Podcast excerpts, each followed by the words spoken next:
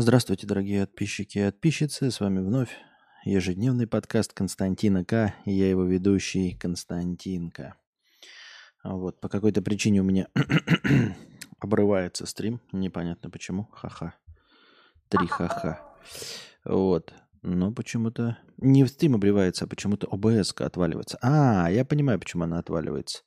Потому что я поставил бета-версию ОБС по одной причине, еще не вышедшую 30-ю. Хотя официально она еще не вышла, и она почему-то крашится. Не знаю по какой причине. Ну а мы с вами переходим к нашему обычному эфиру, дамы и господа. И начнем мы, как обычно, с темы «Почему ты все время возвращаешься к теме этих?» «Почему?» — говорят. «Почему ты возвращаешься к теме этих?» А, нытья своего. Почему ты такой все время к нытью возвращаешься? И кто э, э, постоянно расчехляет тему э, разговоров об успехе и неуспехе, непонятно. Лего, лего, лего, пишет биткоин. Че, вам понравилось лего, лего, лего? Ладно. Проблемы зрительских советов. Большая простыня. Сочная, нажористая. Автор этого текста осознает субъективность своего мнения. Последние осознанные годы он борется со своей установкой, что все люди плюс-минус одинаковые, и можно понять то, как думают другие люди. Осознать их основные интересы, из интересов смоделировать поведение в любой игре в ходе жизни. Под игрой имеется в виду любая ситуация в жизни, где человеку необходимо принимать свои решения. В каких-то играх можно... В каких-то играх больше правил, и они строги, Каких-то правил почти нет, и это нормально. Эта установка также неверна, как и любая другая, но она работает и упрощает жизнь, а также позволяет хоть немного конструировать свое мнение по разным вопросам. Часть первая. Я как зритель. Вероятно, я начал свою YouTube, э, смотреть YouTube году в 2010, когда не было огромного количества блогеров и рекомендаций. Как мне помнится, я и просто находил на Ютубе дополнительный контент, в основном юмористический, а также вырезки из ТВ-программ. Потихоньку в моем поле зрения начали появляться блогеры, и это вызывало ощущение теплоты по сравнению с пластиковым телевизором, где прописаны сценарии и выставлен свет. Тогда я еще не понимал, что большая часть смешного контента для меня на русском языке это были в основном домашние задания, домашние адаптации зарубежных юмористов, а значит уже начался бизнес-подход к блогерству – Люди не самореализовывались, они просто копировали и, да, при этом оттачивая какие-то технические скиллы. Контента в поле зрения становилось все больше, начали появляться проблемы со скроллингом. Я подписывался на каналы какое-то время, но потом понял, что все это шелуха. Алгоритмы рекомендаций Ютуба и так работали уже тогда достаточно хорошо. Посмотрев пару видео одного автора, новые видео сразу попадали к тебе на главную страницу. Хоть и подписывайся, хоть не подписывайся. Одновременно с этим я открыл образовательный контент на Ютубе и 2-3 года думал, что я сейчас выучу все на свете, хотя бы английский, ведь там так много разных видео с разными подходами. Количество контента росло, в рекомендациях начали появляться ролики на английском. К слову, в итоге я увеличил свои знания языка в другом месте. И вот я пришел к осознанию, что контента на Ютубе ебануться сколько, и в абсолютных числах, и относительно того времени, когда я начинал его смотреть. YouTube не работает для меня как образовательная платформа. YouTube не работает для меня как юмористическая платформа. YouTube для меня это суррогат социальному взаимодействию. Но я все еще воспринимаю его как инструмент самореализации в обществе. Самореализации через попытки рассказать, каким видишь мир именно ты, а не какие идеи тебе близки. Через конструирование модели реальности из своего опыта. Но все это слова, мало что передающие. Идем дальше. Мне не интересно смотреть ютуберов с миллионом подписчиков. Ведь все, а, что там будет происходить, до меня и так долетит. Миллион подписчиков раструбит э, по всему интернету нарезки, шутки, проебы. Я никогда не смотрел этого блогера про Китай, но я уже знаю, что он светанул очко или что там на стриме. Я знаю, что он не смешно шутит и прочее, и не только от господина Кака. А я, между прочим, никогда не говорил, что Зубарев не смешно шутит. Смешно шутит. И не очко светануло, а пеструн. Но это не важно. Популярность портит контент для меня. Очень многих ставших популярными блогеров я перестал смотреть. Как будто ценность контента делится между всеми зрителями, и чем больше зрителей, тем дешевле контент воспринимается. И вот первая проблема зрительских советов. Конфликт интересов. Я хочу, чтобы блогер был более счастлив и имел больше сил на создание разнообразного контента, но при этом я не хочу, чтобы он становился популярным, ведь тогда ему нужно будет меньше трудиться, и контент может стать хуже. А теперь вернемся к проблеме из предисловия. Ну, во-первых, мне кажется, у тебя подход неуспешного человека, который сам никогда не зарабатывал э, большие деньги ни на каком своем труде. И, ну, даже так скажем, ты никогда не получал дополнительного дохода от приложения дополнительных усилий. Вот ты говоришь, я не хочу, чтобы блогер становился популярным, ведь тогда ему нужно будет меньше трудиться, и контент может стать хуже. Нет, это пиздеж. Обрати внимание на всех блогеров-миллионников, на всех успешных, и просмотри, и проследи, ну, за исключением редчайших случаев, когда там, например, Юлик, да, делал там тысячу роликов до этого э, скетчи, а сейчас поменьше делает. Во всех остальных случаях с увеличением дохода блогер начинает больше делать. Потому что, когда ты видишь результат, ты начинаешь усерднее трудиться. Понимаешь, вот если бы тебе сказали, что за каждый лишний отработанный час, вот ты работаешь с 8 до 6, да, э, с 9 до 6, с перерывом на обед, и кидаешь копье, и получаешь зарплату, например, 50 тысяч рублей, но тебе бы говорили, что за каждый лишний переработанный час ты будешь получать вот за каждый час по 2000 рублей, и ты бы перерабатывал. И ты бы перерабатывал пиздец как. Ты бы, блядь, приходил пораньше, уходил бы попозже, когда бы ты знал, что каждый час приносит тебе реальный доход. Поэтому это все пиздеж и хуйня. Каждый блогер, который начинает с 200 тысяч примерно расти, ну я не знаю, сейчас, наверное, другие уже цифры, но вот так в моих представлениях, от, 2000, от 200 тысяч, когда начинает вверх расти, он начинает ебашить и пахать просто как проклятый, потому что он видит – насколько начинает его семимильными шагами э, расти э, доход.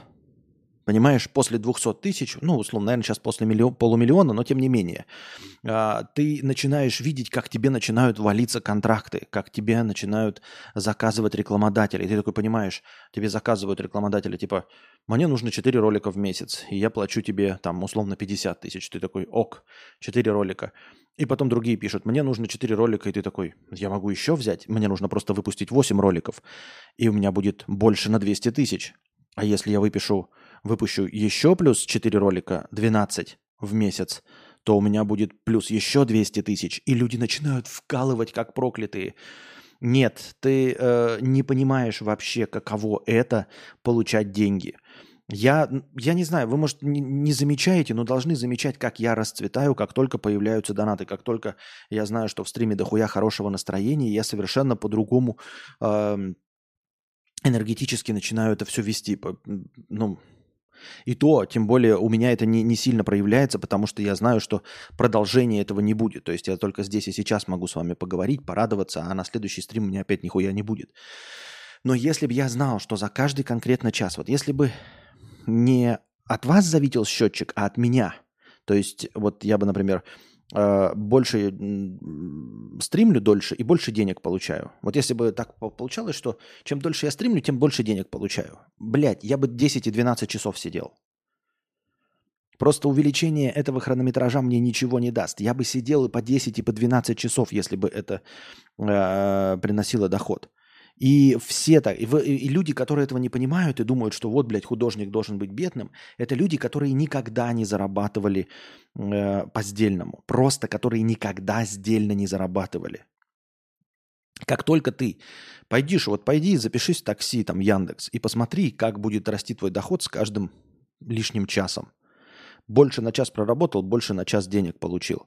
Никогда ты работаешь от забора и до обеда, никогда ты на зарплате сидишь, пришел на работу, работа не волк, в лес не убежит, ты там чаек погонял, и все равно зарплата та же самая. Вот когда у тебя сдельная будет, и когда это сдельная будет не наебом, а настоящей сдельной работой, то есть когда ты чем больше работаешь, тем больше получаешь, ты увидишь, насколько ты становишься трудолюбивый. Посмотрите, как, э, как рос тот же Юлик, как то, рос э, Кузьма, как э, Э, рос э, Дружи, как рос Хованский после 200 тысяч. Посмотрите, как они росли до своих миллионов, потому что они видели, что с каждой сотней тысяч новых зрителей приходит новые 100-200 тысяч э, контрактов, ну, рублей на контрактов в месяц. И чем больше роликов ты выпустишь, тем больше рекламы ты вставишь туда, тем больше ты заработаешь. Поэтому это полная хуйня. Когда ты начинаешь чувствовать вкус денег, когда ты видишь, что твои труды целиком и полностью прямым образом конвертируются в деньги, ты начинаешь вкалывать как черт. И в этом плане нет ничего более вот, прямого, чем блогинг. Не, ну есть, конечно. Но я имею в виду в целом. Каждый отдельный лишний снятый ролик – это лишняя вставленная рекламная кампания и полученные деньги прямо здесь и сейчас. Понимаешь, вот за каждый вставленный, за каждый ролик, каждый э, лишняя монета. Вот и все. Много кто, мало кто, точнее, в мире может похвастаться тем, что чем больше он работает, тем вот прям в прямой зависимости завис, стоит его зарплата. В прямой зависимости. Не какой-то косвенной. Ой, вот если ты начнешь, вот если ты сделаешь на три, э, на три э, смены больше, то ничего не получишь. А вот на пять смен больше, тогда получишь. И ты такой, блядь, вот если я усрусь три смены, опять не подниму, то я ничего не подниму. Вот такое бывает. А так как где ты отдельно и каждый сотня тысяч зрителей дает тебе все дороже и дороже контракты, нет. С миллионниками люди становятся трудоспособнее люди да, начинают делать более качественный контент. То, что тебе не нравится это, так ты просто артхаусный дрочер. Ну, условно, вот с чего начинала, с каких простейших роликов какая-нибудь Ивлеева, да, и перешла сейчас на полноценное отдельное шоу, продакшн которого стоит там на выпуск миллион рублей, например.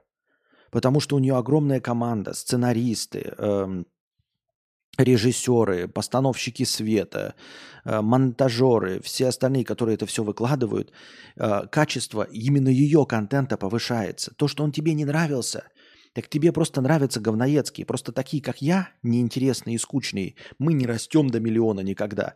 Если бы мы росли до миллиона, ты бы увидел, что и я бы поставил себе картинку. Ну, то есть я бы себе сделал, э, купил бы себе дом в Сербии, поставил бы стримбудку, расставил бы там красивые эти фиолетовые огоньки, книжки бы поставил, там каменную стену, еще что-то. Если бы у меня рос и были бы деньги, э, хотя бы визуально качество моей картинки бы росло. Просто визуально бы качество картинки росло, потому что мне было бы не впадло на это тратить деньги. И оно также растет у Евлеевой, о, также растет у дружи качество. Э, у всех растет, у всех все становится лучше. Продакшн становится лучше, камеры лучше, микрофоны лучше, звук лучше, сценарии лучше, монтаж лучше, все становится лучше. Именно в рамках того. То есть а, тебе они просто изначально не нравились.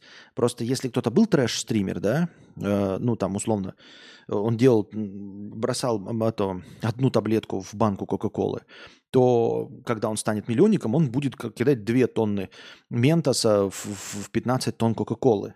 Вот, он не становится для тебя от этого интереснее, потому что ты его и мелким не смотрел. А ты смотришь артхаусное говно типа меня, которое никогда никому не нужно и никуда не растет. И все.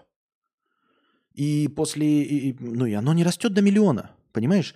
Ты никогда не увидишь у меня там какие-то задники красивые, пятое, десятое. Просто потому что я до этого не дорасту, поэтому у меня не хватает мотивации, понимаешь, усираться. Я не могу вот лишний час посидеть. Я пытаюсь вот сейчас, да, у меня есть свободное время и настроение, и я пытаюсь. Я для этого и сделал всякие последние рывки. Для чего последний рывок сделан? Для того, чтобы дать возможность людям еще задонатить, чтобы я дольше сидел. Последний рывок ведь мне ничего не дает в монетизируемости, правильно? Вот, начальное хорошее настроение в монетизируемости ничего не дает. Последний рывок ничего не дает. Это дает возможность мне дольше посидеть, чтобы люди как-то этим прониклись. Эм... И э, ну, стали больше донатить. Но у меня не увеличивается. Я не могу просидеть лишний час и получить лишние 3000 рублей. Я не могу просидеть 2 часа и получить э, 6 тысяч рублей. У меня обратная зависимость. У меня вот сколько вы захотите, столько я просижу. Сколько вы задонатите, столько я просижу. У меня нет такого, сколько я просижу, столько я и соберу донатов. То есть, если было наоборот, например, то да. Чувак пишет, друже, у меня выходной был три месяца назад. Мне никто никогда больше не будет платить за творчество, как сейчас. Это автору портянки. Вот-вот-вот. И скажи мне, ты работаешь, чем больше ты получаешь, тем больше работаешь, правильно? Ну, то есть у тебя же так же было по нарастающей. по нарастающей. То есть вот ты делал, например, один, я не знаю, как ты там начинал, я не помню, один ролик в неделю, да? И как только ты увидел, что два ролика в неделю – это в два раза больше денег, не какие-то мифические там переработки, а в два раза больше денег, ты стал два ролика делать. Когда понял, что есть перспектива делать четыре ролика и будет четыре раза больше рекламы, стал четыре раза больше. Ну, не реклама, условно, там, монетизации той же, которая была раньше. Поэтому ему нужно меньше трудиться. Нет, не верю. Особенно, если мы говорим про творческое начало. Меньше трудиться. Нет. Понравится ста дурачкам, наверное, не так уж и сложно. А вот понравится миллионам, тут нужно еще и как-то уже работать с аудиторией. Нужно уже ее как-то опрашивать. Нужно уже э, придерживаться ее мнения.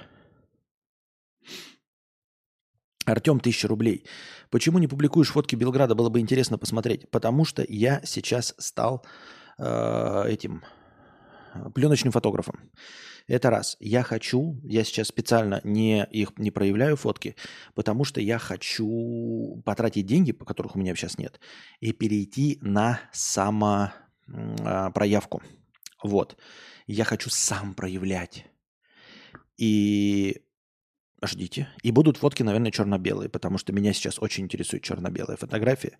У меня две пленочки цветные зашароханы, но а, полторы пленки из этих двух – это еще Вьетнам. Вот. И у меня есть черно-белые пленки, с которыми я работаю. И я хочу проявлять сам. Я сейчас к этому готовлюсь. Эм, э, может быть, на Новый год сделаю себе такой подарок. Накуплю себе комплекта а, всяких проявителей всего остального – но самое главное, это будет, конечно, сканер. Потому что все это есть, а сканеры, они как бы от 3000 рублей до 300 тысяч рублей. И, в принципе, можно купить удобоваримый сканер, который будет охуительно сканировать пленки, но нужно найти его по, по удобоваримой цене. Если ты в Америке на толкучке, на eBay, там ты можешь купить. А находясь в Центральной Европе, а, тут понимаешь, тут нет вот рынка бэушных сканеров. И еще эти сканеры старые. То есть надо еще найти сканер по хорошей цене, и чтобы я мог его еще к MacBook подключить, к MacOS. Потому что это же не винда, это не... не... Там можно подключить... Да заеб эти зубы. Чё? Не понял. Павел, тысяча рублей. Да заеб эти зубы. Ничего не понял. Что ты имеешь в виду? Ну так вот. И... Э хочу перейти. Причем еще, как я, ну, типа, начинаю смотреть, я все на английском языке смотрю, э, мне материалы придется покупать в, в, в, в, в, в, э, в eBay. Ну, в Амазоне, в eBay, а, потому что хочется материалы хорошие. Ну, не материалы, как это, про проявки все. И купить все там с термо вот этой хуйней все. Ну, короче, я сейчас пока не могу сказать, потому что я не знаю технически. Я сейчас наговорю какую-то хуйню, вы скажете, ебать, ты тупорылый, тебе ты ничего не знаешь. Да, я еще ничего не знаю. Я готовлюсь морально потратить на это деньги, как на свое хобби, на подарочек. И вот я хочу перейти на самопроявку. Почему на самопроявку? Ну, потому что э, я, например, делаю уличное фото, и для себя – я даже не собираюсь его нигде публиковать. Да? Но это же Европа. Вот это, э, как не безопасность, а как это информационная, ну вот это все, это секретность. И вы видели же, да, фотки, когда вот делаешь людей там каких-то фотографируешь красивых. Я фотографирую человека красивый, я, может, и не собираюсь нигде выкладывать, а уж тем более, если фотка будет художественно для меня ничего не представлять. Но я приду в лабораторию, Лаборатории, кстати, есть хорошие. А, приду в лабораторию, и я отдам пленку, он посмотрит такой, а хули ты, блядь, реклам... это вот моего деда сфотографировал там. Или э, мою тетю сфотографировал. А ты у них спросил, вдруг это их знакомые. Вдруг, и вот что. И я потом доказываю, что я не верблюд, что я их фоткать не хотел. Я не знаю, какое у них отношение к фотографированию на улице. Я вообще людей-то не хочу фотографировать и выставлять, понимаете? То есть я для себя, для архивчика могу, но не для вас. Но вот не хочется, чтобы оно было публично. Поэтому я предпочитаю, предпочел бы самому проявлять. Но я все равно хочу еще и это. И это, и того. Вон там Sony A9 вышла, это если бы деньги были, я бы, конечно, я от цифры не отказался, я просто сейчас интересуюсь этим. От цифры не отказался, на цифру тоже. Просто я э, когда выхожу, я ношу с собой фотоаппарат э, один какой-то, хотя у меня их три. Ну, то есть цифровой и два пленочных. Nikon и Canon пленочные.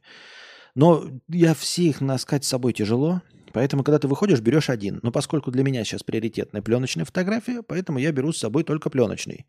И поэтому на цифру ничего не снимаю. И поэтому показывать нечего. Вот таким образом. И я хочу научиться проявлять для себя. Вот хочу вот такое свое хобби реализовывать. Черно-белое фото пока. Константин Ага сфоткал министра рыбной промышленности с любовницей нимфеткой. Министра рыбной промышленности, понятно. Павел, я не понял, что такое да заеб эти зубы. Не очень понятно. Да, друже пишет, ну да, сейчас я вышел на стандарт, когда мне в кайф, но я не даю ёбу. Если я буду снимать чуть больше, у меня отсохнет анус. Так нет, это понятно. Имеется в виду, что не, ну, нельзя же просто больше снимать, ну, когда у тебя закончится рабочий день, все. Но имеется в виду до вот этого момента, до, как, до того, как ты сделаешь себе полноценный рабочий день с 9 до 6, условный, ты можешь, э, ну, ты будешь расти, даже, даже не про это, даже не про то, что время кончается, а вообще в целом все равно растет. В целом все равно растет продакшн, растет качество картинки. Понимаете, о чем я говорю? Тут ты говоришь, не стараться. Как это не стараться? Как раз-таки больше сейчас дружи старается. Он сейчас больше думает о звуке, больше о картинке, больше о э, монтаже, о цветокоре, обо всем остальном. Он сейчас больше думает, чем 8 э, лет назад. Потому что, ну, ему надо расти, потому что нужно удовлетворять потребности гораздо большего количества людей. Но на заре канала я работал в 8 раз меньше. Ну вот, видите.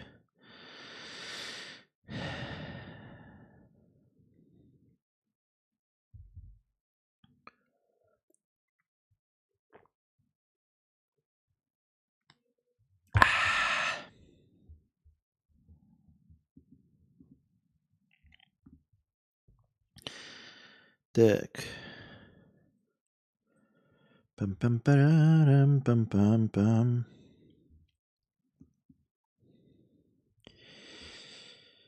Продолжаем.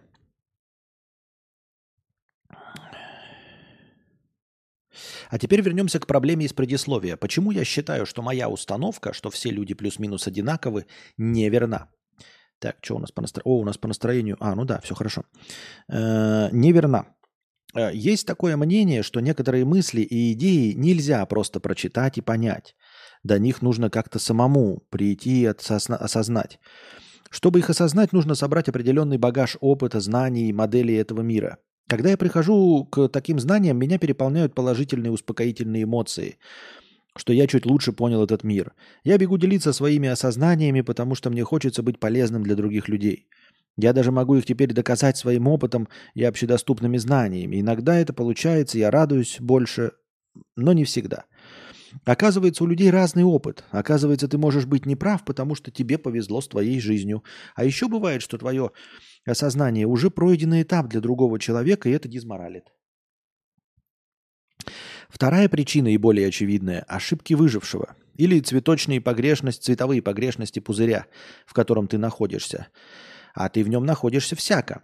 Охватить понимание всех жизней, увы, возможно только по пути к реке. Понятно. Часть вторая. Ты как подкастер. Любая творческая деятельность, на первый взгляд, выглядит как программист для деда Заводчанина. Да что ты там делаешь? Кнопочки свои нажимаешь. Научился бы хоть мешки с цементом таскать. Людям кажется, что завести стрим – это камеру поставил и к Wi-Fi подключился. Даже искушенным зрителям. Даже мне так иногда кажется. А потом я смотрю на свою работу постфактум и понимаю, что результат моей деятельности в конце концов вообще можно было сделать за час вместо недели, если знать, что делать. А еще если исключить кучу мелкой работы, которую нужно проделать, чтобы э, засетапить рабочее место – и это я не говорю про отсутствие вдохновения и беспокойства за свое будущее как креатора. Но слушай, э, я не то чтобы собираюсь защищать э, свою деятельность и говорить, что она какая-то суперсложная. Нет, я-то уже в том числе э, довел себя до автоматизма. И я думаю, блогеры тоже себя доводят до автоматизма, ну, то есть умеют настраиваться вне зависимости от настроения. И я, ваш покорный слуга, тоже вне зависимости от настроения могу выходить в эфир. И по-честному, да, каждый занимается своей э, деятельностью. И я не думаю, что многие из вас могли бы два часа трепаться и отвечать на вопросы с таким же концентратом слов, как у меня. То есть э, произнести так много слов, хотя бы просто слов, за два часа эфирного времени, за четыре часа эфирного времени, а потом изо дня в день по несколько часов просто разглагольствовать. Ведь даже диджеи на радио делают себе музыкальные перерывы, у них там часто отбивки, э, гости, реклама и все остальное. Так что, может быть, какие-то стародавние в 90-х годах и вели по 6 часов эфиры, с ними еще можно было конкурировать. А сейчас э, не то чтобы каждый, как мне кажется, человек, который считает, что это легко, смог бы два часа отвечать на вопросы людей, которых он не знает, на темы, о которых он не в курсе, и о вещах, в которых он вообще не разбирается. Но, тем не менее, с серьезным ебалом э, корчите из себя клоуна. Это не казимозит, не казимозит. Но это не важно. Это не важно, потому что я-то к этому привык. То есть на начальном этапе, естественно, никто не может ничего, э, но за несколько лет-то можно научиться, тем не менее. Я не говорю, что какая-то работа легче или э, сложнее. Нет, есть сложнее работа. Я считаю, что предпринимательство – оно сложнее. Я думаю, что предпринимательство, когда ты вот э, конкретно вваливаешь деньги, то есть вот непосредственно в каждый день ты вваливаешь деньги и теряешь, мне кажется сложнее. И твоим заработком управляет какая-то бюрократическая система, и все остальные предприниматели хотят тебя наебать, ну потому что предпринимательство и бизнес это вообще, то есть все партнеры, все там поставщики, все клиенты, все хотят тебя наебать. В этом только смысл и есть. Потому что только наебывая можно получить какую-то маржу. Нет наебывания, нет маржи. Вот и все. И я бы в таких условиях, вот, ну, просто волчьей стаи, где каждый друг другу пытается перегрызть глотки, мне было бы сложнее. То есть мне кажется, что морально-этически предпринимательство гораздо сложнее, чем какой-нибудь ебучий блогинг. Физически, естественно, многие работы тяжелее, если мы говорим просто про физически, про затраты энергии. Вот.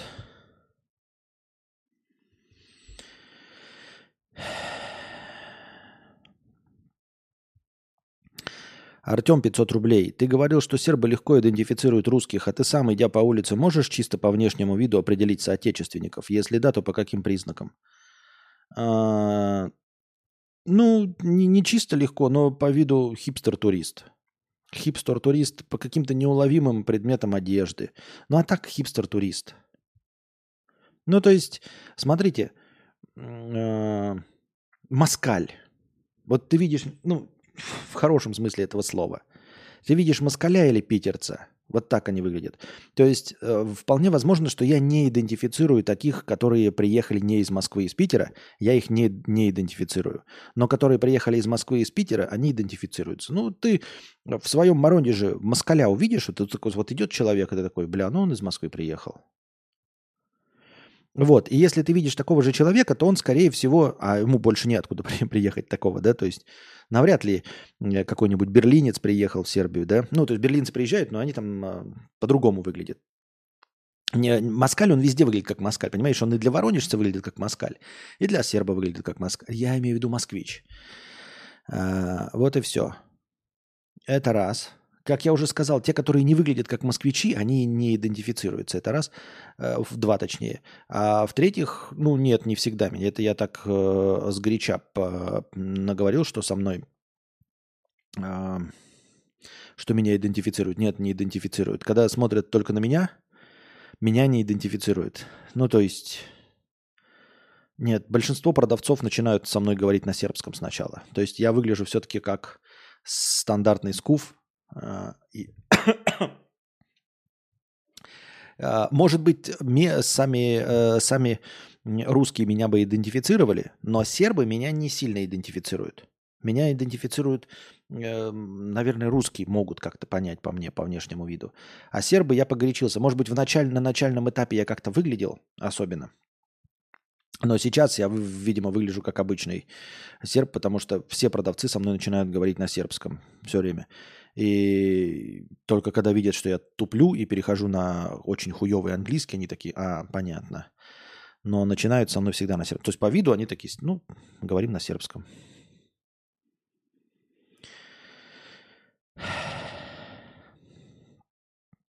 Павел, тысяча рублей с покрытием комиссии. Зубной техник я. А время, э, время почти два ночи. Домой надо идти. А, да заебали эти зубы. Вот что ты имел в виду. А я думал, да заеб эти зубы. Думаю, что имели в виду? Что ты написал? Ты имеешь в виду, что работа за канал, и уже хотелось бы пойти домой? Тогда понятно, тогда понятно.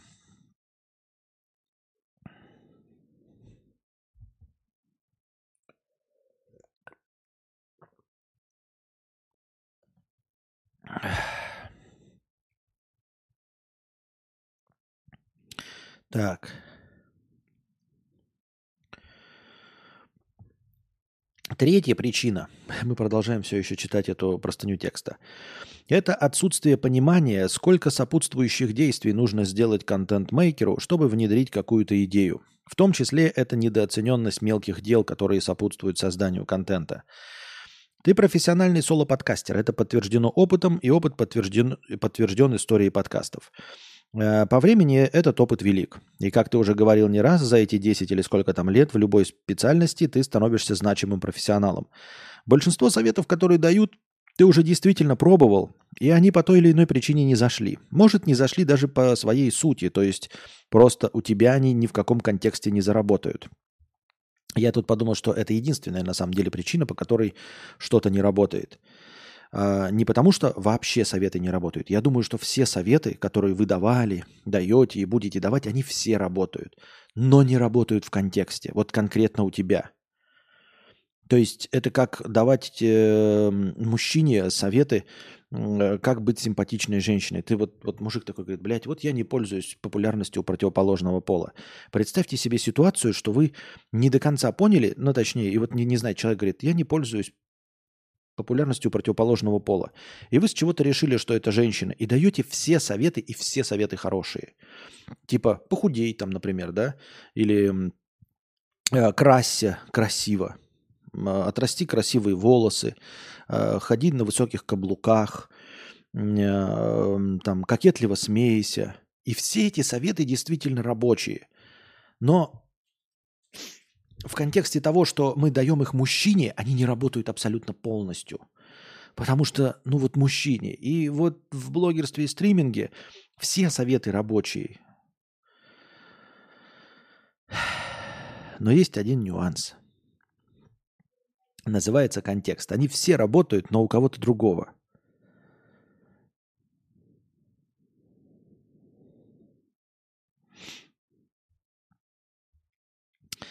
И вот это как раз четвертая причина. Советчики вряд ли смотрели тебя все 10 лет и понимают, что и почему не сработало. Они советуют заново, и даже уже не помнишь, пробовал ли ты такое решение, ибо зачем этим голову забивать. Ну, советуют. Ну, давай попробуем. Все равно при каждодневных подкастах фонтанировать собственными идеями каждый раз невозможно. Наверняка еще есть причины и более значимые, но мне хотелось написать именно про эти и высказаться. Часть третья. А мне похуй. А это глава о том, что мне в целом-то похер. И я все равно выскажу свои советы, потому что на то есть свои причины, и их как-нибудь другой раз я или кто-то другой раз пишет в статье, почему подписчики вообще дают советы, ведь им насрано по, по сути. Я смотрю достаточно много, на мой взгляд, разных YouTube-стримеров. Это заменяет мне интересные посиделки с друзьями, где тебя не шемят за то, что ты молчишь и слушаешь. В таких ситуациях ты можешь просто уйти со стрима, и никому не нужно объяснять, почему ты ушел. При этом я могу на ходу менять темы, переставать кого-то слушать на годы и возвращаться. И вот у всех стримеров я слышу разные советы, замечаю разные штучки, которые мне кажутся интересными. И вот мой топ, который бы я хотел видеть на твоих стримах. Первое. Сделать порядок на экране и как-то едино стилизовать надписи. Пусть сборы лежат в отдельном э, маленьком блоке. Куда-то добавить трансляцию чата, чтобы пользователи видели, что видишь ты в чате. Ласково называть... Это первое было. А, я понимаю, что тебе это нравится, но, но сразу же буду отвечать, да? Возможно, но мне кажется, я не готов тратить силы для того, чтобы понравиться только тебе одному. Понимаешь, зрителей, ну, как минимум 100 человек вот сейчас, да. И вот тратить силы, чтобы понравиться тебе одному, а другой в другое скажет. Мне нужно 100 усилий приложить, чтобы понравиться. Мне кажется, вот твое первое пожелание, оно не универсальное. Потому что людям похуй, как это все это выглядит. Ну вот вообще похуй. На первом месте у нас, кстати, на этой неделе пока Forgot Mushrooms с заказом, с заказом кино. А мы открыты для кино. Вчера мы, кстати, посмотрели Опенгеймера э, трехчасового. До, до 9 утра по московскому времени смотрели, если мне память не изменяет. Итак, второе. Ласково называть донаторов и подписчиков. Кажется, Ежи высказывал мнение, что если называть подписчиков и особенно донаторов солнышками, то количество донатов реально растет. Давайте. Как мы будем вас называть? Солнышками? Э, любимки мои, э, кто там, э, которые донатят, а, а простых зрителей как? Вы скажите, как называть простых зрителей, а как донаторов я перейду, мне не впадло совершенно последовать этому совету. Я в него не верю, но так я ни во что не верю, поэтому какая мне разница, что делать, в то, что я верю или в то, что нет. Третье. Сделать мелкие сборы рядом с большими – на пиццу, на корзинку фруктов, которые ты будешь перед зрителями закидывать, на поход в какую-нибудь ресторацию, по которой ты можешь выложить свой отзыв в канале или просто на следующем подкасте. Отзывы на ресторации и выкладывать на своем канале просто на следующем подкасте я не буду, потому что это пройденный этап, это абсолютно ничего не дает, и донаты на это не принимаются. Ну, в смысле, они, конечно, принимаются, вы можете меня порадовать едой, но никакого контента вы не увидите, потому что он нахуй не нужен. И все. Еду я и так покупаю сам себе, да? Из ваших же донатов, в общем-то. Хотите, чтобы я купил больше еды, просто задонатьте больше еды, ой, больше денег, и я куплю больше еды. Ну, у меня нет других статей расходов, там шлендры, я не знаю, наркотики, я это все не употребляю, поэтому э, еще больше задоначенных денег, еще больше еды вкусной. Буду богатым, буду питаться только в ресторанах. А отзывы и обзоры – это идти, э, снимать. Я не профессиональный э, обзорщик ресторанов, я не получаю за это деньги, и я не хочу э, каждый раз э, объяснять официантам, что я снимаю, зачем и почему. Я не хочу иностранных официантов и иностранных людей убеждать, что я их не снимаю, что они в кадр не попадут, что они мне не интересны, что я не собираюсь их никуда выкладывать, что я не нарушаю их личное пространство. Мне это нахуй не надо. Это было бы мне нахуй надо, если бы я был миллионник. И понимаете, за каждый вот, вот ролик обзором я бы получал бы конкретные 50 тысяч, тогда бы я заходил в ресторацию, подходил бы к официанту и говорил бы, здравствуйте, можно я у вас поснимаю? Я обещаю замазать лица всех присутствующих людей. А усираться за, на, на, на это за 2000 рублей я не собираюсь. Не потому, что 2000 рублей маленькая сумма, а потому, что я все равно покушаю, понимаете? Я все равно покушаю, куплю либо сосисочки дома, вот. Если будет больше денег, мы пойдем в, в кафе и тоже там сидим эти сосисочки. Но причем здесь рассказывать, причем здесь снимать других людей, причем здесь, блядь, их смущать, причем не самому смущаться, да, вот кушать что-то, рассказывать про это блюдо, нахуя, если это даже не, это, говорю, не конвертируется ни во что, это вот как раз к разговору о том, что становишься популярнее и деньги – ну, это как тебе скажу, вот ты ходишь на работу каждый день, а я тебе скажу, ты знаешь, ты вот приятно, конечно, выглядишь, но еще приятнее будешь выглядеть, если каждый день будешь приходить э, в новом э, костюме. И ты такой, и ты, ты, ты же тоже будешь приятно для себя выглядеть. Но оно тебе надо вот это вот усираться для меня и ходить в новом костюме. Ну, но оно тебе надо. Ты такой, я буду все равно на работу ходить, зарплата будет та же самая. Но Петечка будет доволен, блядь. А может, может даже не только Петечка, даже, даже директор будет доволен. И, возможно, даже директор сделает тебе надбавку в 500 рублей. И ты такой, но стоит ли каждый день искать новый костюм ради 500 рублей? И одновременно есть люди, которые на этом зарабатывают, всякие модные дизайнеры, они выходят каждый день в новом костюме, так они за это и получают. И тебе говорят, ну как, ну вот же Диор же выходит каждый день в новом костюме, и ты выходи. Да ну нет, иди в жопу. Диор получает за каждый выход, блядь, денег. А ты хочешь, чтобы я нищий ходил каждый день в новом костюме, тратил э, настроение, время и деньги для, на новые костюмы, чтобы что? Чтобы понравиться тебе и 500 рублей надбавку к зарплате получить? Спасибо, но нет. Вот, поэтому никаких обзоров на это все не будет. Это просто потому, что я походил с этим во Вьетнаме. Ты идешь, несешь с собой, блядь, эти микрофоны, потом возвращаться, нарезать. И ты нарезаешь, и тебе задонатили сходить в ресторан. А потом такой думаешь, а мы бы и так сходили в него. Мы бы и так в него сходили. Просто из своих денег, вот, которые вы и так задонатили, мы бы и так в него сходили. Хуя мне это надо. Особенно, когда видишь, сколько за это получает дружи. Ну, не сколько, я не знаю, сколько он получает. Я имею в виду, ты видишь отклик, у него тысячи зрителей. Понятно, для чего он это делает. И ты стоишь такой, а нахуя я-то это делаю? Я не знаю, если вы видите, как выходит э, на красную ковровую дорожку Леди Гага, и вас это вдохновляет каждый день э, надевать на себя костюмы с перьями, ну вы молодец.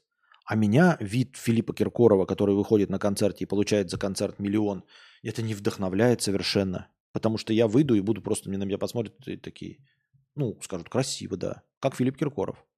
А денег не заплатите, как Филиппу Киркорову? Ну или хоть что-нибудь? Нет. Нахуя оделся, блядь, как клоун. Вот и все.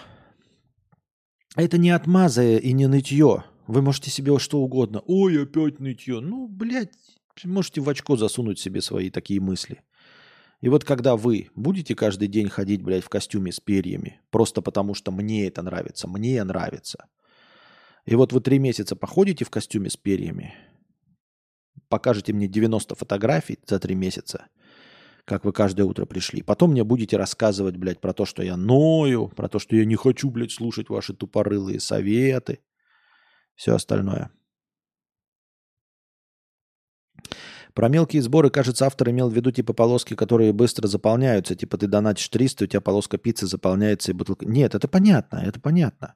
Я ж не про это. Я про то, что говорит человек идти в ресторацию и выкладывать отзыв на канале или просто в следующем подкасте. Для чего? Это не мой контент. Что значит, блядь, выкладывать отзыв на, на своем канале? Я выкладывал вот отзывы. Что было? Вы что, привели новых подписчиков? Ну, в смысле, такие, стали делиться этим видео, выложили у себя его ВКонтакте, показали всем родственникам? Нет. А нахуя вы тогда пиздите, чтобы я этим занимался? Ну зачем? Я посмотрел с роликов, с моих отдельных влогов и роликов, не пришло ни одного нового зрителя. Не пришло ни одного нового зрителя. Зачем? Зачем мне говорите это делать, эту хуйню? И я же говорю, вот этот разговор, ой, делай что-то три месяца. Ну, три месяца я на Твиче стримил, да? И оказалось, что все ваши представления о рекомендациях – это пиздлявая хуйня, потому что никто на Твич не пришел. Оказывается, система рекомендаций не работает, если ты не сосешь хуй кому-то из э, Твича. Недостаточно просто говорить или что-то делать, или три месяца каждый день стримить. Недостаточно? Нет, ты не попадешь ни в какие рекомендации. Никто никуда не придет. Вот и все. И также здесь вот эти советы все а, раздающие. Ой, ты три месяца делай, или там годами делай эти влоги. И, хорошо, я бы делал годами влоги, если бы я видел, что вот я сделал влог, и прям пришло два человека. Два человека. Ну вот два, два, два, плюс два подписчика. Но там ноль и минус, понимаете? Ноль и минус. Вот о чем я говорю. Не надо делать годами. Не надо месяцами или тысячу роликов делать. Нет. Если с, э, на 17 тысяч зрителей э, на влог не приходит ни одного подписчика, ни одного, ну, ни одного, но это вообще плохо, это ни одного, понимаете? Ни одного не работают. Не надо здесь делать э, три месяца каждый день что-то выпускать. Нет, это все хуйня. Даже иностранный агент Моргенштерн говорил, что нужно делать просто разное и смотреть, что выстрелит. Просто все время разное делать, и что выстрелит. У меня сейчас мало идей, что делать в Ютубе. У меня есть кни- варианты книжек, комиксов, все это в голове есть. Но у меня нет идей, что и делать в интернете. Этого, да, у меня не хватает идей, что делать. А, ну, в смысле, какие-то новые эти. Но я больше не слушаю хуйню про потратить время. Я потратил время вот 10 лет на это. Поэтому дальше я смотрю. Понимаете, если я сделаю условно какой-нибудь ролик, то хоть почему, вот мне скажете сделать обзор на фильм. Я выложу обзор на фильм, и придет плюс 10 новых зрителей. Это будет в 10, ну, это будет в миллиард раз больше, потому что ну, 10 это больше, чем 0 в бесконечное количество раз. Я хотя бы увижу, что это лучше, чем влоги. Понимаете? Плюс 10 зрителей. Но когда 0 и отписываются, это явно не контент. Это явно не то, на что стоит тратить время годами.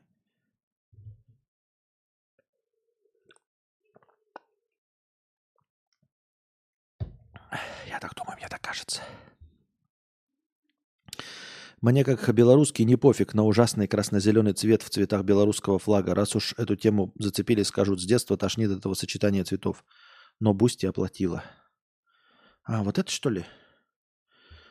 Так это не белорусский флаг, это комплементарные цвета. Это цвета, контрастирующие друг с другом. Красный с зеленым и желтый с синим. Вот и все. Э, белорусский или какой-то еще флаг тут ни при чем. Синий с желтым – кстати, да, тоже синий с желтым. Это комплементарные цвета. Темно-синий и светло-желтый. Они друг с другом сочетаются прекрасно. Это просто ну, цветовая палитра. Вот, посмотрите на цветовой тру- круг. Посмотрите в пространство лаб. В нем как раз э, на, в одном бегунке украинский флаг, на другом бегунке белорусский флаг. И точка черного.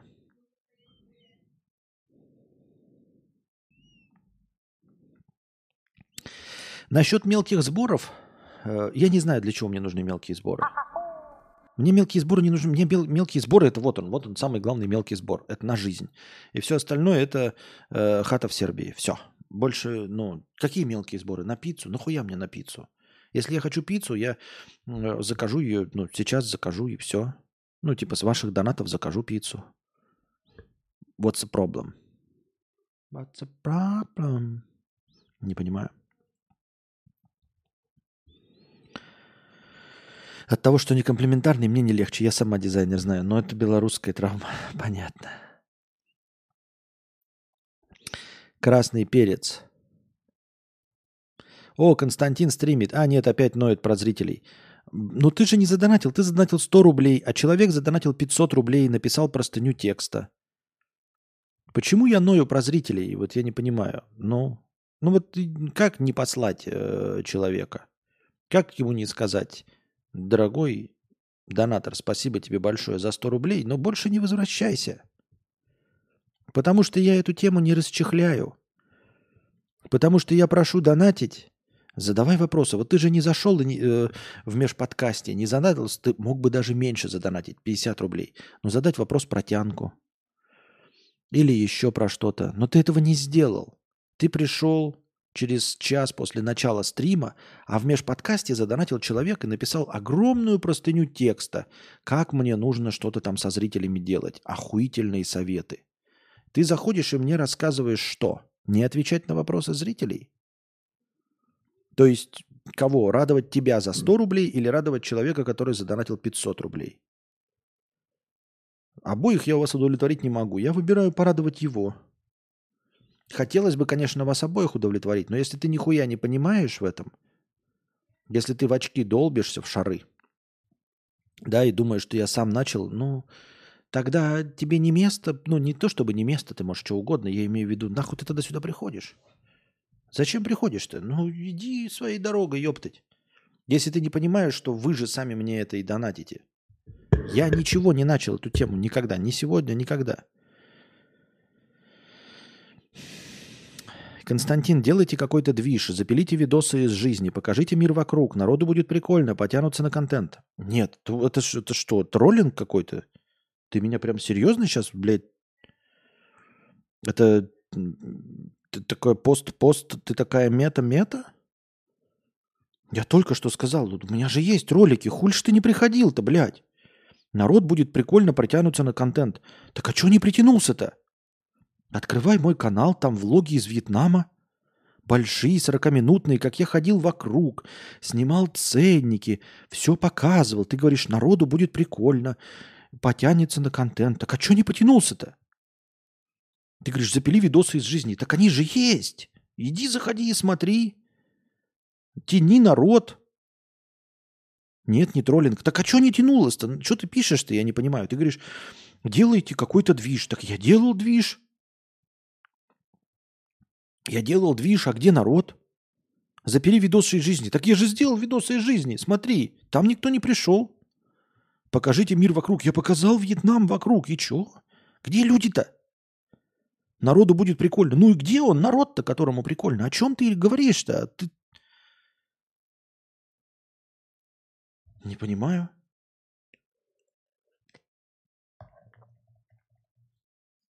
Ты, такой, ты такая сидишь, такая красивая, такая, блин, почему на меня никто в баре не смотрит? Почему ни один мужик не подошел ко мне э, познакомиться? И тут тебе советчики такие подсаживаются вокруг тебя и говорят, ты такой, я не знаю, почему вот ко мне ни один мужик не познакомился. Тебе такие говорят, так ты накрасься, платье надень, каблуки. И ты такая, так в смысле, блядь, я же накрашенная. Алло, ёб, смотри, вот, помада, вот смотри, тени для глаз. Смотри, юбка, блядь. У меня трусы видно из-под юбки. Это не ремень. Вы подумали, что это ремень. Нет, это юбка. Она просто очень короткая. Да, трусики торчат. Вот, смотрите, ноги же голые. Так я же в пла... Ну, я же в юбке. Алло, а это что, по-вашему? Это что, по-вашему, берцы, блядь? Смотрите, шнурков нет. Дно, дно, видите, красное. И такой каблук, видите, как палочка длинная, на иглу похожа. Называется шпилька. Это и есть туфли. Это и есть туфли. Я уже надела туфли. Вот, красное дно, это обозначает, что женские они. Шнурков нет, видите, я на каблуке стою. Это женские туфли, вот они, вот я, вот, вот мои голые ноги, вот трусы видно. Вот смотрите, разрез, вымя, вот мое вымя, вот разрез, да. Э, глаза, видите, накрашены. Помада, смотрите, Видите, пыль полетела. Это пудра. Это пудра. И она крашена. Волосы длинные. Ну, тебе нужно длинные волосы. Так они длинные волосы. Не, ну, может быть, тебе тогда покрасить волосы э, в какой-нибудь ненатуральный цвет, привлекательный. Позвольте. Это не мой натуральный цвет. Посмотрите, вот, смотрите. Видите, мохнатку вам показываю. Вот я сдвинула вот труселя. Смотрите, какой мой натуральный цвет. Видите, какой натуральный цвет? Похоже? Нет? Я там не красила. Вот он мой натуральный цвет. А вот это вот я сделала для вас. Где мужики? Ну, ну. И тебе советчики подходят такие еще говорят. Не знаю, ну ты, по-моему, недостаточно сексуально. В смысле, блядь, меня трусы видно, ёптать. Я сижу, у меня трусы видно. Куда сексуальнее? Чё? Что надо-то? Ну, не знаю. Вот другие сидят, смотри, к ним подходят. Ну, так я, может, просто уродливая? Ну, нет. Ты не уродливая, тебе нужно просто вести себя по-женски. В смысле вести себя по-женски? У меня пизда и сиськи. Я по умолчанию женщина. Как я могу вести себя по-мужски? Что я сделала по-мужски? Я что, блядь, кувалду взяла, блядь, и стену ломаю или что? Может быть, я членом занавеску вытерла? Нет, смотрите, у меня здесь мохнатка, видите, блядь, курага. Больше ничего нет. У меня сиськи, я не могу себя вести по-мужски. Я по умолчанию веду себя по-женски.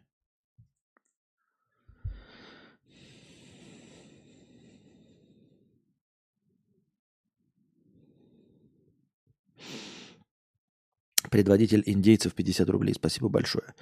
One person. Константин, еще раз прочитай коммент Рулона. Нет, не троллинг, нет, совсем нет. Понятно.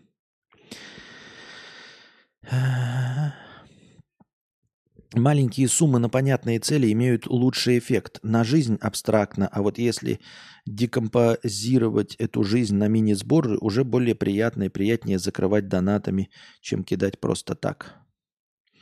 А, я не очень понимаю, а как я должен это реализовать, по-вашему?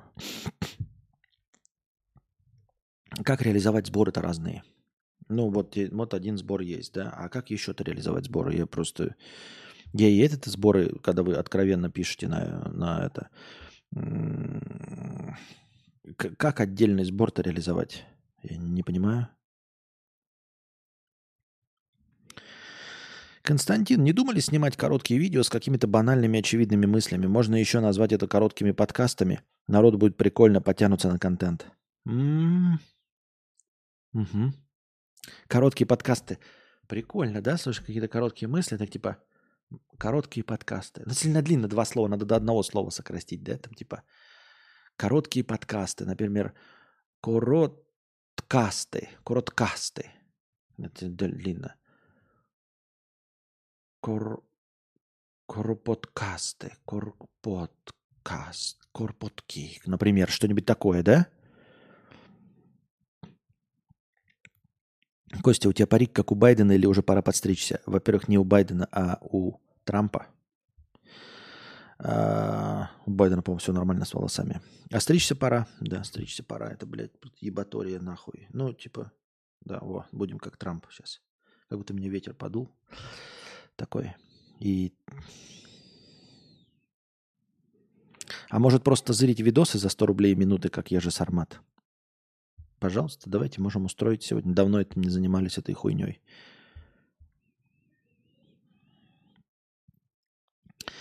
Так. Сейчас нахожусь в отпуске и делаю для мамы ролики на YouTube. Довольно прикольно смотреть, как растут просмотры и слушать подкаст. Но когда работаешь и вечером выкладываешь, э, вообще настроения нет. Ну вот смотри, ты говоришь, делаю ролики для мамы. Э, как просмотры растут. У тебя просмотры растут, подписчики растут. Ну то есть вот ты вот тебе конкретно или я вопрос. Ты выпускаешь ролик для мамы. Э, количество подписчиков растет, ну хотя бы на 1-2. Вот после каждого ролика плюс, ты, ты заходил в аналитику, да, видишь там вот ролик и типа аналитика, плюс сколько э, зрителей подписалось после этого ролика. Есть рост хотя бы ну, один-два человека.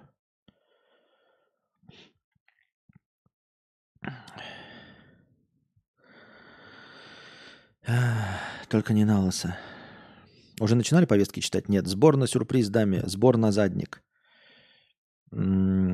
Да я тут одну штуку увидел, хочу себе игрушку новую, подкастерскую. Это телесуфлер. Эльгата выпустила телесуфлер за 230 долларов. Хотелось бы. Не знаю зачем, но хотелось бы. Костя, сходи в барбершоп, умоляю. Шейхи, поддержите поход. Обзоры на порно можно еще. Идей полно. Да кому нужны обзоры на порно, серьезно? И что там смотреть? И как это сделать? В каком формате? э, смотреть видосы опасно, могут прилететь санкции от Ютуба. Да, и обзоры на порно тоже. Как... Эм... А, я забыл. Постригись на волосы. Понятно. А, зачем в барбершоп ходить? Это просто то есть, типа разовый поход и чтобы что? Я ж не буду ходить туда тратить деньги. Мне никогда не будет. Вот, видите, Илья пишет, да, растут. Он делает ролики для мамы, и у него растут. А я делал свои влоги и все остальное. У меня ноль. Ноль. С каждого ролика ноль. Иногда минус. 35 вроде, видите? 35 всего или 35 на ролик тебе приходит? 35 за сегодня. Подписчиков? 35 подписчиков за сегодня? У тебя 35 подписчиков за сегодня? У меня У меня за сегодня, ну за сегодня нет, конечно, не скажу, а за месяц минус 41 подписчик. За месяц у меня минус 41 подписчик. Все.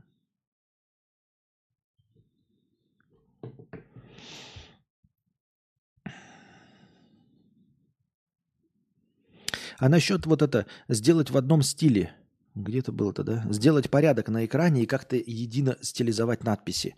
С удовольствием.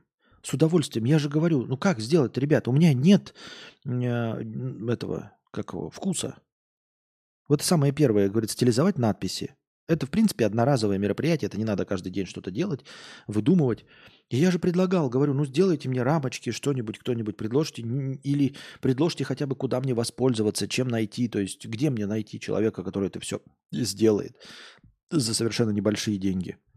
Нет, ответа не последовало. Я об этом говорю уже месяц и говорил про этот э, японский стиль, э, типа шоу, и ничего нет, потому что я не знаю, у меня нет вкуса. Я добавил, вот это я сделал по своему вкусу. Это надпись по моему вкусу, это надпись по моему вкусу. Вот это все сделан мой э, личный дизайн. Мне очень нравится, ребят. Мне очень нравится, но я смотрю, это не очень похоже на то, что вот в мире происходит, в мире дизайна. Мне кажется, что, возможно, у меня нет вкуса. Я, я сделал это по, ну, по своему усмотрению.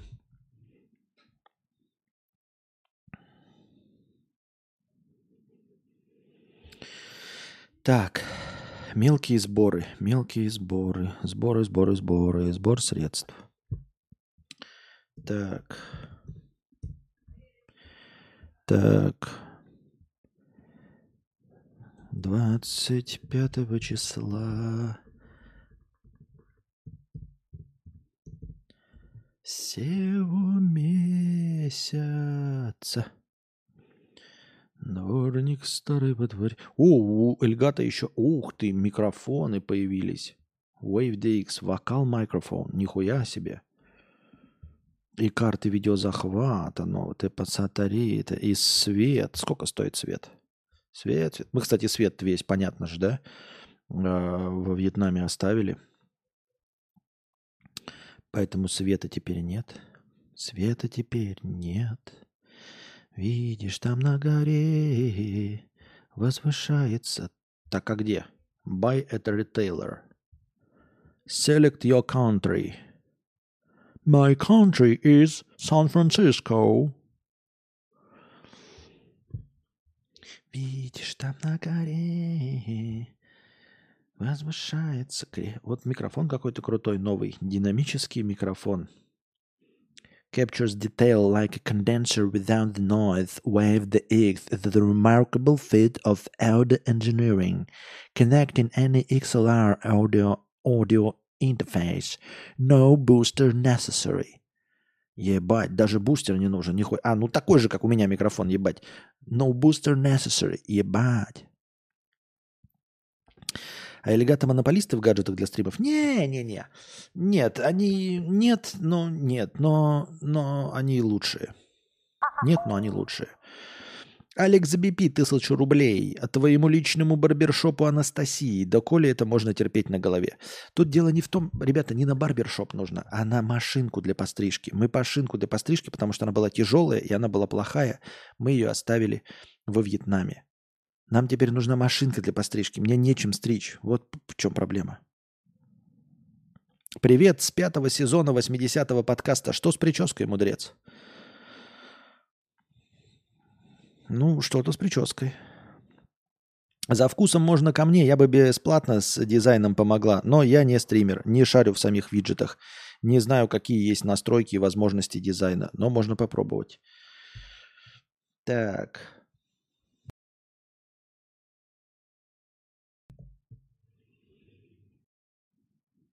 Ну так открой сбор на машинку.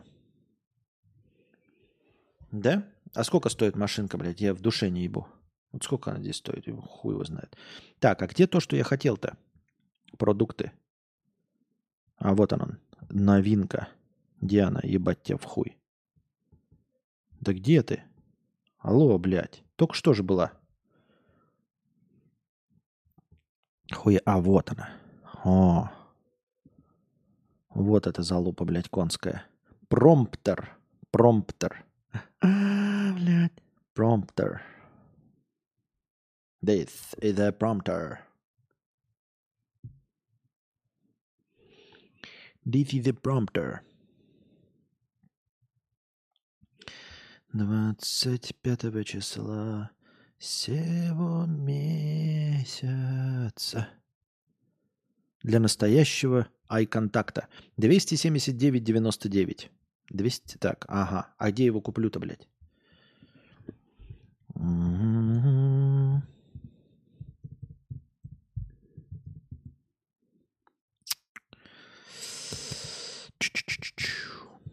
Так, я сейчас не буду больше на это отвлекаться, это хуйня все. 25 числа. Так. Всего 266 фунтов. Ёбаный насрал. Вот это цены. Но зачем мне это надо? Так-то. Машинки хорошие Мозер для собак. Не потому, что ты мудрец такой, кабель, а потому что у собак зачастую шерсть гуще, чем у человека, и они надежнее. А я думал, потому что я собака сутулая.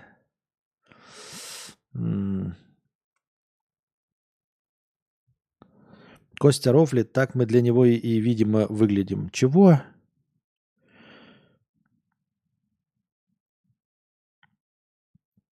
Константин, у вас 4 месяца назад видео, и вы удивлены. Блядь, при чем здесь 4 месяца или когда? Когда оно вышло, оно не привело ни одного подписчика. Рулон, ты нормальный, нет? Причем здесь 4 месяца назад, хоть год назад, хоть 8 лет назад. Оно не привнесло ни одного подписчика. Че ты несешь, блядь? Ну вот что ты несешь за хуйню? Вон человек делает ролики для своей мамы. Вот что ты там делаешь, Илья? Расскажи мне. И ему приходит 35 человек в день. 35 подписчиков в день. Он делает ролики для своей мамы. Ну что ты несешь? Четыре месяца. Какая разница, блядь, четыре месяца назад? Пиздец, блядь.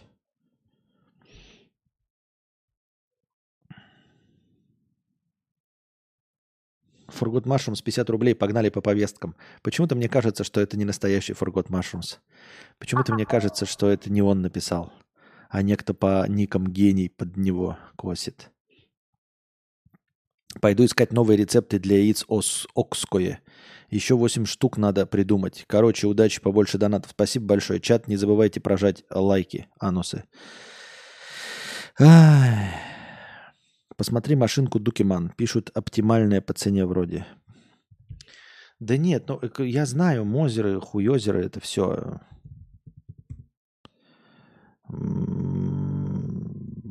Блять, цену-то какой указать? Я просто вот реально сбор... Сбор. И чё, где цена-то, ёптать? Мозер.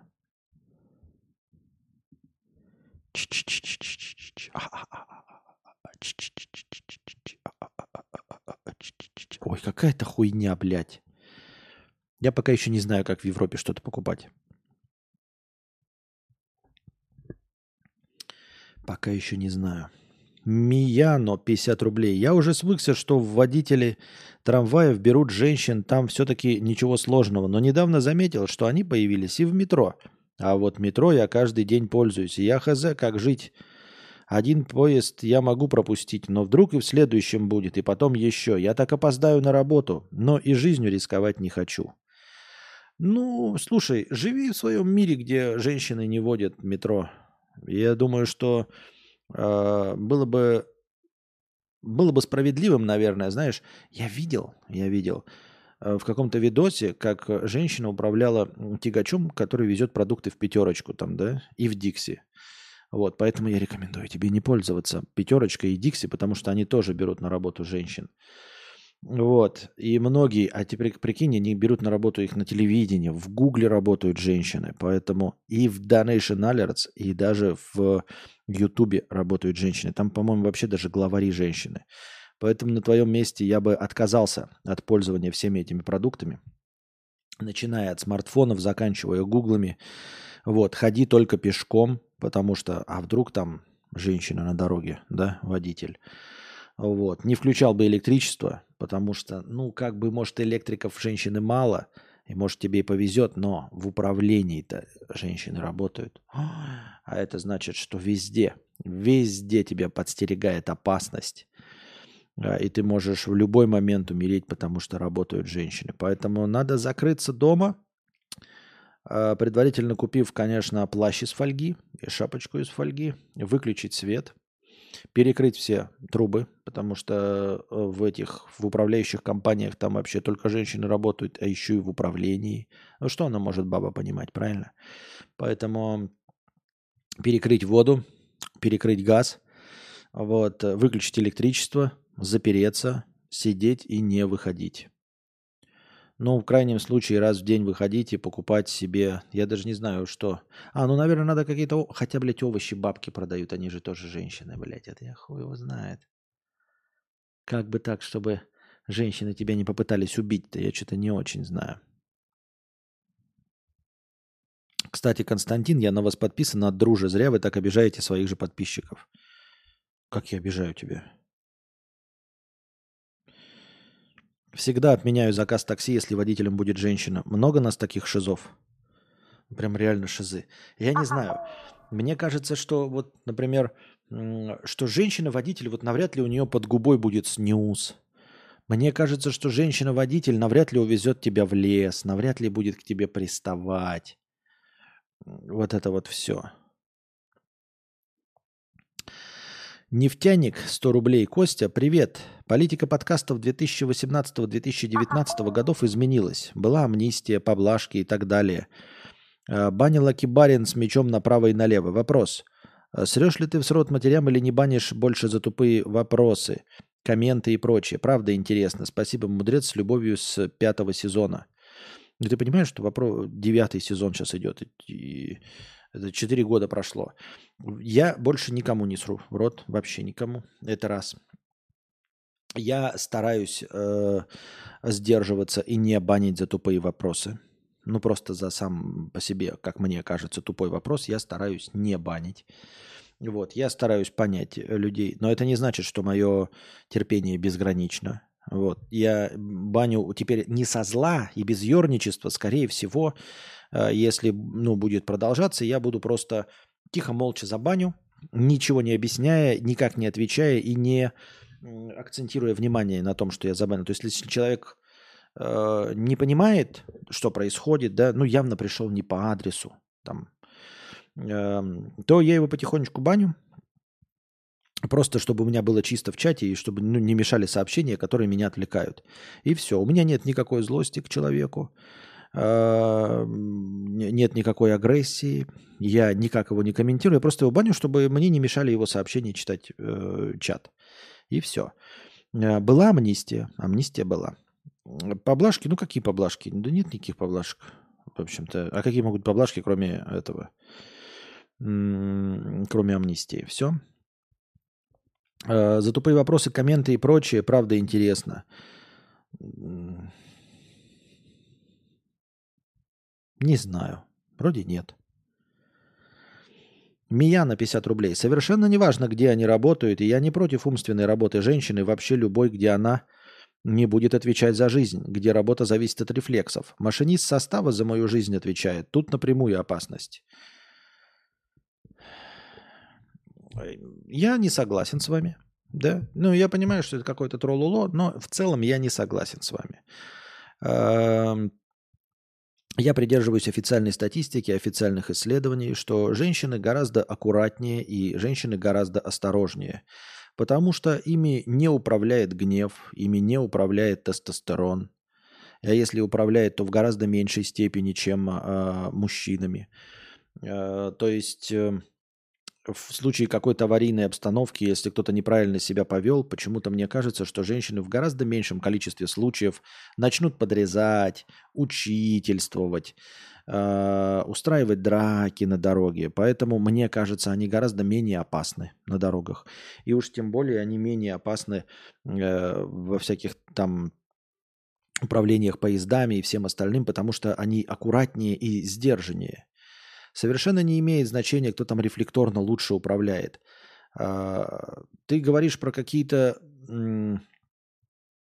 как это говорится, спинномозговые рефлексы, которые делают, возможно, непроверенно, мужчин лучшими гонщиками. Возможно, мужчина лучший гонщик на трассе. Именно потому, что он рискует, потому что он ебнутый, безбашенный, потому что ему похуй на свою смерть. А женщина, она никогда не будет рисковать на дороге, просто быстро ехав на машине, потому что ей еще нужно растить э, детей. А мужчина, он безответственное мурло, и в любой э, спорной ситуации э, прыгает на рожон. Вот, поэтому э, вообще-то при прочих равных я бы лучше доверил, конечно, э, свою жизнь женщине. Ну, то есть, если бы был выбор, там, кто будет пилотом моего самолета? Я бы выбрал женщину. Кто будет пилотом моего поезда? Я бы выбрал женщину. Кто будет моим таксистом? Естественно, женщина. Естественно, женщина, понимаете? Потому что если ее подрежут, создат аварийную обстановку, она, может быть, конечно, выругается, но она не начнет преследовать, не начнет подрезать, не попытается, блядь, научить камазиста э, оттормаживаться. Ничем, никакой такой хуйней женщина страдать не будет. Она не остановится, скорее всего, в подавляющем большинстве случаев, не остановится на светофоре, не вытащит бейсбольную биту и не пойдет э, драться и доказывать, что она лучший водитель. Вот. Мужчина лучший водитель только в гонках. И все. Возможно, возможно, я не утверждаю, но то есть э, все, что есть природное у мужчины – что могло бы дать преимущество, оно дает преимущество в гонках, вот в дёрт-ралли. Потому что мужчина рискнет там, где женщина не рискнет, и, возможно, добьется какого-то результата. Но мне не нужны рискачи. Мне нужно, чтобы меня доставили из точки А в точку Б максимально безопасно. И я знаю, что при прочих равных безопаснее будет с женщиной. Все. Ты можешь как угодно. Флаг в руке. Ни, ничто не мешает нам это находиться с разной стороны этих баррикад. Контент специфический, пишет Илья. Просад. Основная аудитория 55-65 лет и старше. 55, 64, 39 процентов и старше 32. Не знаю секретов хорошего контента. Раз на раз не приходится. Но тем не менее у тебя есть просто рост. И все. Уже есть, уже хорошо. Можно было больше, можно было меньше, но рост есть. Но по поводу женщины-водителя всегда пофиг, лишь бы довез. Дважды попадал на водил бутератчиков. Вот с такими реально страшно. Да, но я ни разу не слышал э, про женщин-водил бутератчиков. Вот про мужчин-бутератчиков я слышал, я и говорил. А вот про женщин нет. Не сажусь в такси к женщину-водителю. Никогда не сажусь в кресло к стоматологу женщине. Почему? Ну, вот Окей.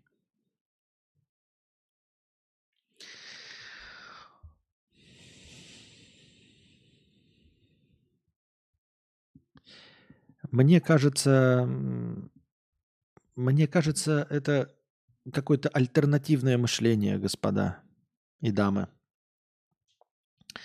Если вы реально думаете, что женщины хуже водят, Мне бы хотелось спросить, ну хотя бы, хотя бы, на чем основаны ваши выводы?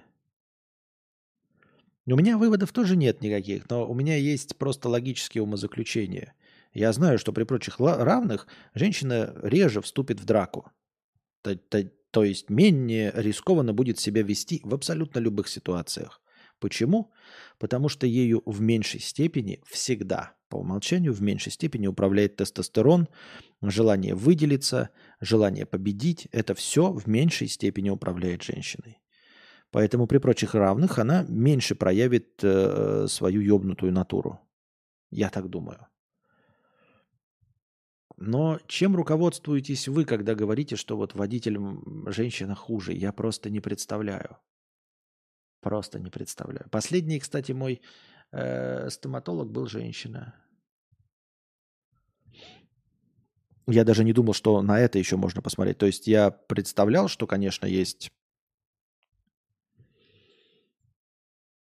люди, которые имеют мнение, что женщины хуже водят, это я мог себе представить. Но что есть люди, которые думают, что женщина худший стоматолог, а. Женщины чаще попадают по фигне в аварии, там на парковках или в пробке, но это гораздо меньше попадают в аварии с летальным исходом. Да нет, это вранье. Это вранье насчет того, что на парковке или в пробке. Это ж полная хуйня. Вы же понимаете, что это полная хуйня? Что это очень легко проверяется. Просто никто эту статистику не ведет. Но если мы эту статистику ведем, да просто зайдешь на РУЧП и посмотришь такой, и там все время, ой, тупая овца вот неправильно паркуется. Вот, потому что там выкладывают и пишут, что эта тупая овца неправильно паркуется. А все остальные аварии, где неправильно паркуются, там не пишут, что типа тупой баран неправильно паркуется. Нет, только про тупую овцу напишут. Просто вы должны понимать, что там, где не написана тупая овца, там автоматически, понимаете, как бы противоположность. Если не тупая овца, то кто? Если не написано, что женщина, то кто в аварию попал? То кто черканул? Вы просто смотрите, сколько там э, побитости у вас на машинах и все остальное. И посмотрите, сколько вокруг вас женщин-водителей. Да? Теперь давайте зададим вопрос честно. Вот вы попадали в ДТП. Сколько из вас?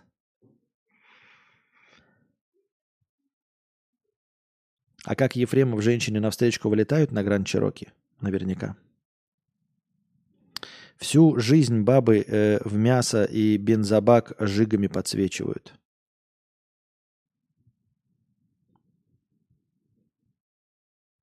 Хорошо. Я ж не спорю, ребят.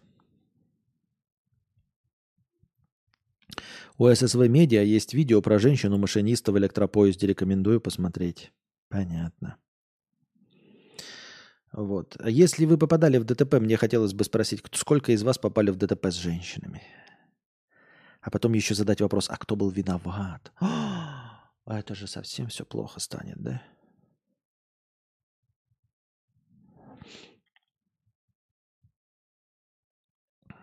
У женщин, наверное, больше эмоций. Видел, как дерутся на дороге, кто кому не уступил дорогу. Тоже жесть.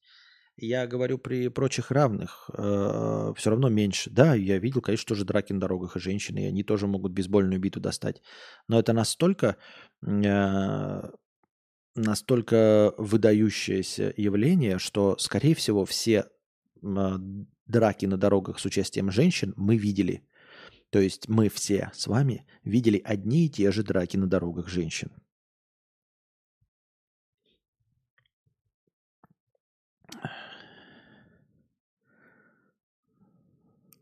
Меня на пешеходном переходе сбил мужчина. Что ты врешь? Это, наверное, потому что его родила женщина все-таки. Вот если бы родил другой мужчина, тогда бы он тебя не сбил.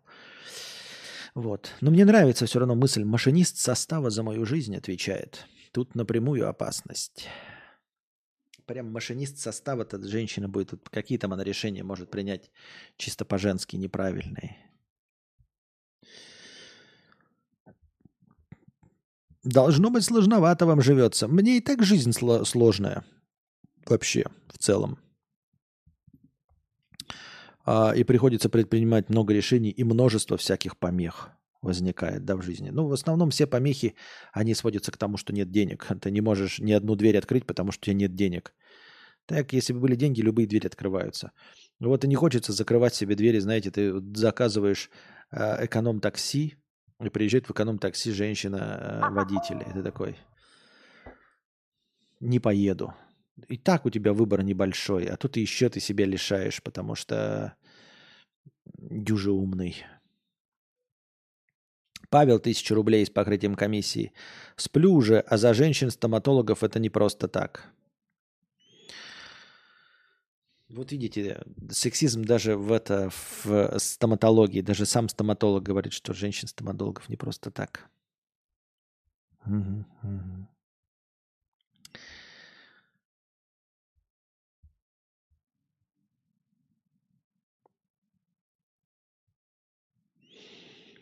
Бывает и не раз. Что тут пишет? Дама на белом Х2 летела по улице в Сопке, Мурманск.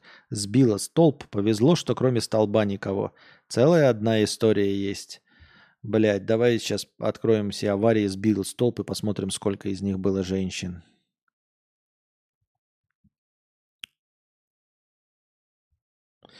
Да, мы сейчас стереотипы обсуждаем. Дочь э, сдала на удостоверение с первого раза, а два моих друга раза по три сдавали. Вот так. Так. Четвертое. Мы не дочитали эту простыню тексту, которая, наверное, никогда не кончится. А вот тут совет по похудению. Не надо пить много воды или чая. Это очень сильно стимулирует аппетит. Если ты перетерпишь жажду, то голод может тебя не приводить к безумству. Может быть, минус на похудении сил станет значительно меньше. Заведи какой-нибудь блокнот. Пятое. Заведи какой-нибудь блокнот или блок, можно приватно, где ты описываешь свои эксперименты с подкастами. Пиши туда все, вплоть до, любимых, для, до любых своих эмоций касательно этой деятельности. Потом будет просто найти информацию, когда и что ты пробовал и к чему это привело. Ну и еще ты будешь больше в контексте. Тут я не согласен, не хочу тратить на это время, э, на еще что-то проделывание в подкастах. Мне кажется, я здесь ничего не добьюсь, и мне не нужна информация о том, что я пробовал и как это сработало или нет. А, я думаю, что все возможные способы, на самом деле, что бы вы там ни думали, я уже испробовал. А, единственное, я себе отдаю отчет в этом, а, что я не популярен просто потому, что ну, не интересен, и все. Просто неинтересно, не популярно. То есть это как ты делаешь булочки, у тебя их не покупают не потому, что у тебя плохое расположение, не потому, что ты плохо, плохо рекламировался, не потому, что у тебя неудобное время работы, не потому, что у тебя плохие продавцы, а просто потому, что твои булочки ни о чем. Все. Вот, и тебе приходят разные советчики, рассказывают, что вот ты неправильно, блядь, маркетинговую кампанию, вот у тебя неприветливые продавцы, вот у тебя неудобное время работы, вот не ты не ту точку выбрал. И ты постоянно выбираешь, что-то делаешь, делаешь, делаешь, и потом в один прекрасный момент понимаешь, что если ты поменял точку, ничего не поменялось. Если ты поменял продавцов, ничего не поменялось. Если ты поменял время работы, ничего не поменялось. Что на самом деле твои булочки просто невкусные. И все. Вот, поэтому советы должны быть о том, как сделать булочки вкусными. А здесь вы уже ничего не сделаете. Вы не можете поменять меня. Вы не можете сделать меня красивым. Не можете сделать меня интересным. Никакой совет не сделает меня красивым и интересным. А все остальное это полная хуйня от непонимания. И все. Однажды моя знакомая девушка, переходя ЖД-переход, не заметила поезд. И перед тем, как ее сбить, закричала. Писинг-пауза, а потом повестки. Вот так вот. Да что ты, мать твою, такое несешь? Я не понимаю.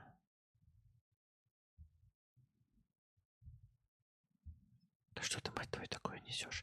Так, а у нас писинг-пауза. Действительно. Объявляется перерыв на пописать.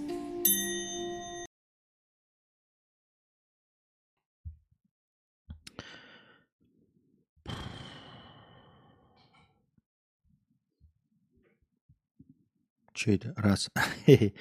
Так, мы вернулись, дамы и господа. Мы вернулись. Продолжаем. Так.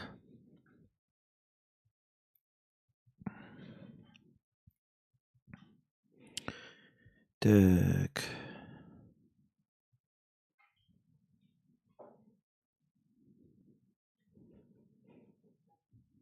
На чем мы остановились?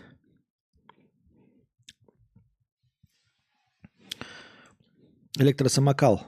Э, Костя, а как это работает? У американцев распространено имя Дик. При этом это же слово обозначает член. Как это не смущает американцев? Это, как это вообще работает? Легко и просто, потому что это слово член. Это не слово хуй, а слово член. В точности так же, как тебя не смущает слово член партии, член Госдумы, постоянно в новостях. Но ты же не хихикаешь, как дурашлеп, блядь, каждый раз, когда новости слушаешь. Э, член фракции э, КПРФ. Ты... Член, член, член. Член Госдумы. Член, член. Нет?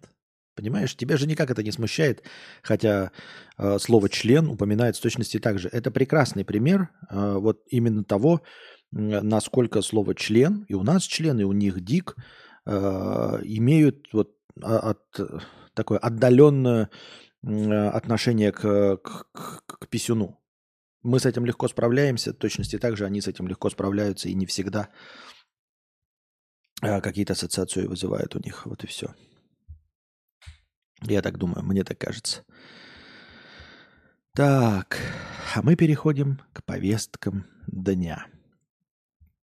Опять накидали, я их вообще не догоняю ни хрена эти ваши повестки. Никуда. Так. Мы все еще готовы смотреть, кстати, кино. Ребята, с вами хоть сегодня, хоть когда.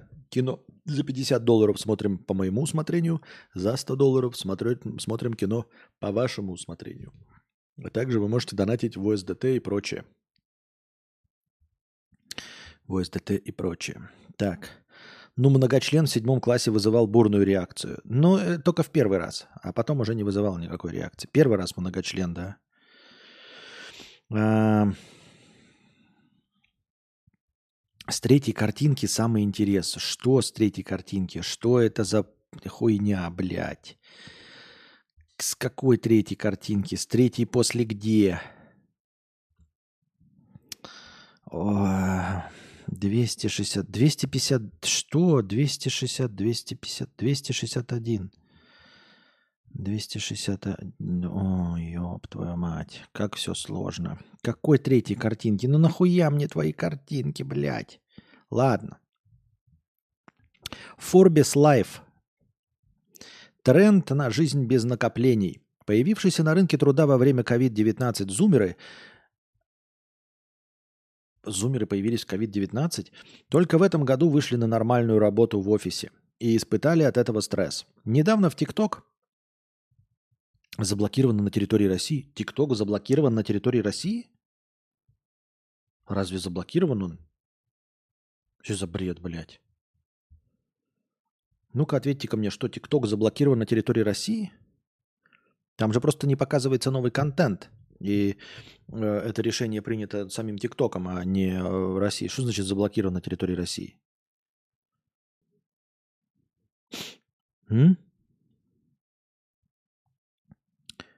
ТикТок работает. Ну, а что за хуйня? Ну вот я и не буду читать дальше даже, блядь. Я даже читать не буду. Ну это же конченая журнашлюха писала. Это писала конченая журнашлюха. Я не знаю, о чем тут говорить и зачем мне вообще интересоваться то, что написано в журнашлюшечьем журнале. Ну, потому что его написала журнашлюха. Мне не интересно. Вот ты вот просто все. Вот это, это типа как красный флажок. Ты приходишь э, с человеком, садишься, и тебе человек говорит, блядь, я э, отказываюсь от такси, если машину ведет женщина. Ну все, мне больше не о чем разговаривать с этим человеком. Ну, то есть, я понимаю, все хорошо с тобой, но мы с тобой не станем друзьями. У тебя не может быть нормального мнения, у тебя не может быть... Мне... Нет, оно нормальное, но оно не может быть интересно мне. Ты не будешь моим товарищем. Мне не интересно твое мнение ни по какому вопросу. Вообще, абсолютно. То есть вот ты садишься с человеком, ты такой, давай выпьем пиво, давай выпьем пиво. Меня зовут Петя, меня зовут Коля, спасибо, да вот меня зовут Коля. Ну что вот ты? Да вот я ехал сюда и вызвал такси, приехала женщина, я отказался. Почему? Ну потому что женщина такси, я отказался. Все, и дальше у меня просто белый шум. Я с этим человеком никогда не подружусь, у меня никогда не будет с ним ничего общего. Он не может мне ничего интересного сказать, он не, не, не, никакое его мнение, даже по моему любимому кино не интересно. Я даже, вот если он скажет, что не любит Кубрика, он по-любому его не любит по каким-то другим причинам. И я даже усомнюсь в себе. Я такой думаю, слушайте, а такие люди не любят Кубрика. Может, в Кубрике все-таки что-то есть? Вы не обижаетесь, ребята, да? Ну и вот так же здесь. Вот это вот журнашлюшечья хуйня, которая пишет, что ТикТок заблокирован. Все. Ну то есть он... Э, там не требовалось, это не новость. Это не требовалось вообще упоминать. Ничего про ТикТок. Просто напиши в ТикТок. Но ты пишешь ложь, называя себя журнашлюхой. Ну и все. Вот я дальше не хочу знать, что они могут мне сообщить. Они не могут ничего сообщить мне интересного, ничего. Просто человек, который, называя себя журналистом, а, говорит откровенную ложь, которая просто проверяется Гуглом, просто установкой приложения, ну, чем угодно проверяется – Легко и просто, без приложения каких-либо усилий. Он не может быть журналистом, он не может ничего сказать, что бы я хотел прочитать. Это же не фантастическое произведение, понимаете? Полностью дискредитировал себя. Вот.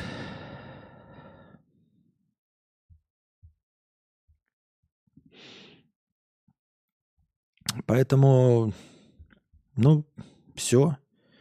Там какие-то идут скриншоты, я их просто удаляю, потому что мне не интересно.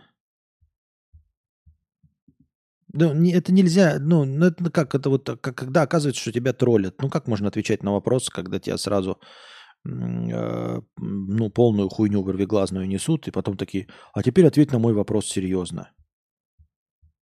Ну, ты только что спрашивал, блядь, как проталкивать говно в ванной. И после этого ты думаешь, что я буду на твой вопрос серьезно отвечать? Да нет. У тебя не может быть серьезного вопроса. Если ты хотел серьезный вопрос, надо было сначала его задать, а потом шутить. А ты начал сразу про проталкивание говно в ванной.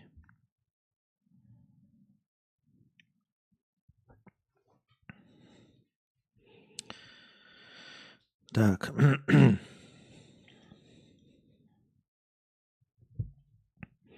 Так, Павел Дизайнер, 50 рублей. Давно не заходил удачного стрима. А я, кстати, анимацию для твоих шорцев сделал.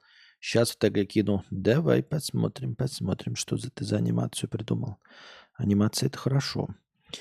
Так. Бегунья на марафоне дисквалифицирована за использование машины времени. Шотландка Джоасия э, э, Закшевски была дисквалифицирована на один год после 80-километрового забега между Ливерпулем и Манчестером, в котором она завоевала бронзовую медаль. Данные системы отслеживания, которые она выложила в открытый доступ после финиша, спалили ее. Оказалось, 4 километра она проехала на машине. Расследование шло с апреля, и только сейчас женщине предстоит расстаться со своей медалью. Ну, понятно. Понятно. Ну, в смысле, машина времени. А, это же такие на любительских соревнованиях довольно частое явление. Хотя я вообще не очень понимаю в целом психологию читерства. Я не понимаю психологию читерства. Э, когда это не никак не монетизируется. Ну, возможно, у меня очень большие искажения по поводу денег, ну или по поводу победы или чего-то остального. Вот я понимаю, когда люди занимаются читерством, э, нарушением правил, там, всем, когда речь идет о золотых медалях, там, об, о том, чтобы оставить э, след в истории или получить какие-то призовые деньги. А когда ты на любительских соревнованиях участвуешь, и вот едешь на машине, и ты ничего не получаешь, тебе в конце просто дают э, э, так это, вымпел и сертификат о том, что ты участвовал. И ты вот там читеришь, это то же самое, что читерить в онлайн-игре. Я не понимаю, для чего это может быть нужно.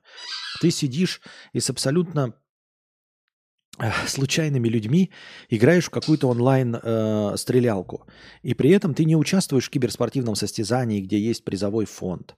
С тобой рядом не сидит телка, которая говорит тебе, вот ты сейчас в топе э, на этой карте набьешь, и я тебе дам. Этого никогда не бывает. То есть человек сидит себе один в комнате, не видит своих врагов абсолютно никак не представляет, кто против него играет, и сидит, использует чит, читы, чтобы победить еще иногда за это платят деньги. Ну, то есть есть вот эти хорошие читы, которые не банятся сразу. Они же там типа за деньги покупаются. И я в упор не понимаю, для чего это может быть нужно. Я не понимаю этой психологии. У меня нет. У меня нет э, э, какого-то глубинного осознания, для чего это. То есть, э, когда мы говорим, да, э, люди хотят много есть. У меня сразу есть какие-то представления. Почему хотят много есть? Потому что больш, большую часть истории люди голодали, э, и поэтому организм предрасположен к накопительству. И при любом возможном случае он пытается съесть, накопить жир, чтобы в голодные времена э, этим жиром под внутренним питаться. Все понятно. Или я предпочитаю большие сиськи говорит человек. И я сразу такой, почему он предпочитает большие сиськи? Потому что большие сиськи – это полная грудь, это много молока, он хочет размножаться, и значит, что полноценная грудь э, вскормит его потомство. Мне все понятно, да? Внутренняя психология какая-то. Но я в упор не понимаю читерство. Я просто не понимаю. То есть я понимаю, когда победа когда человек вот усирается, вот в нем тестостерон играет, чтобы победить. Когда ты самый лучший, ты побеждаешь, и самки, соответственно, на тебя смотрят, и ты вожак стаи. И поскольку ты вожак стаи, ты лучше всех, ты альфа-самец, альфа, все омеги, а ты там победил. Ты альфа. На тебя смотрят э, с предпочтением, э, и гораздо больше же самок тебе дают. Потому что потому что ты победитель. Но когда это видно, когда ты участвуешь в соревнованиях, на конях проскакал ты на монголо-татарских, э, и сразу все понятно, и все на тебя посмотрели. Э, и все понятно. А когда ты в онлайн-игре этим занимаешься, у меня сразу пропадает смысл. Я вот не... То есть ты видишь, вот мужчины бегут, соревнуются в рыцарстве, чтобы показать прекрасным дамам, и чтобы прекрасные дали, дамы им дали. Все понятно. Но когда ты видишь, как один человек, мужчина, стоит голый в лесу и соревнуется в беге с муравьями или с коалами или с мхом, ты смотришь на него такой, а зачем он соревнуется? Может, самки вокруг? Самок нет. Может быть, мох или э, черепахи, с которыми он бежит, они хотят захватить его добычу? Нет. Они вообще вегетарианцы, а он ест мясо. И, это, и я такой, ну почему вот он этим занимается? Я не понимаю, какой рефлекс? Какой гормон заставляет его соревноваться с черепахами? Вот какой рефлекс, какой гормон заставляет человека читерить в соревнованиях, которые никак не важны? Константин, а ты был альфачом? Хотя бы мимолетно в жизни расскажи про ситуацию. Нет, никогда не был. Не понимаю, о чем ты. А, и вот поэтому я не понимаю, почему люди э, тратят на это время, ну, то есть деньги, чтобы победить в онлайн-матче, который ничего не даст. который не поднимет тебе даже в глазах друзей. Может быть, как вот, знаете, авторитет какой-то, да, выдумать, что типа э, ты стал авторитетнее в кругу своих обезьян. Но и даже в кругу своих обезьян тебе, на, на тебя всем насрать. Для чего? Непонятно.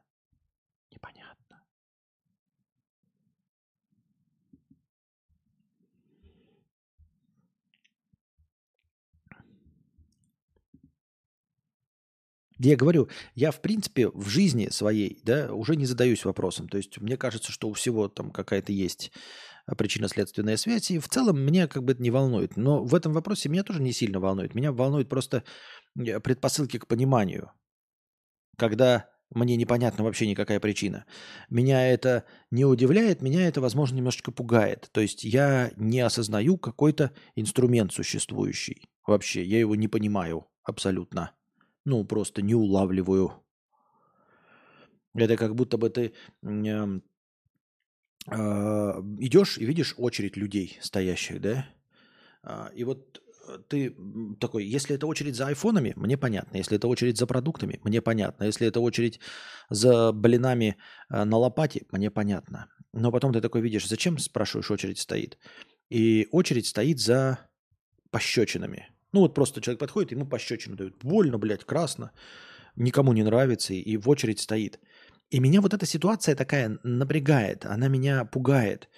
Потому что, я говорю, я, допустим, не хочу футболки Supreme, но люди стоят в очереди за Supreme, готовы там большие деньги платить. Мне понятна причина. Мне понятно, почему люди стоят в очереди, как я уже сказал, за блинами на лопате. Почему они стоят в очереди за халявным мороженым, дерутся. Почему они дерутся за iPhone. Но когда ты узнаешь, что огромная очередь людей по какой-то непонятной тебе причине стоит за пощечинами, это пугает, потому что такой, я какой-то огромный пласт жизни полностью не усваиваю. То есть появляется что-то такое, не знаешь, ты такой, один человек вот такой, о, пощечину любит получать. Я одного человека могу оп- э, оправдать тем, что он сумасшедший. Или он извращенец, да? Ну вот он извращенец, он любит оп- оплюхи получать. И все, ок, у меня нет. А когда ты разом видишь, что огромные тысячи людей, массы стоят в очереди, чтобы получить оплюху, а ты такой, а как я это упустил? А где, а где я что-то упустил? Это то есть огромное количество людей ходило вот вокруг меня, и у них есть какой-то элемент в жизни, который ими управляет, которого я никогда за свои 42 года до этого не замечал. Ну просто не замечал.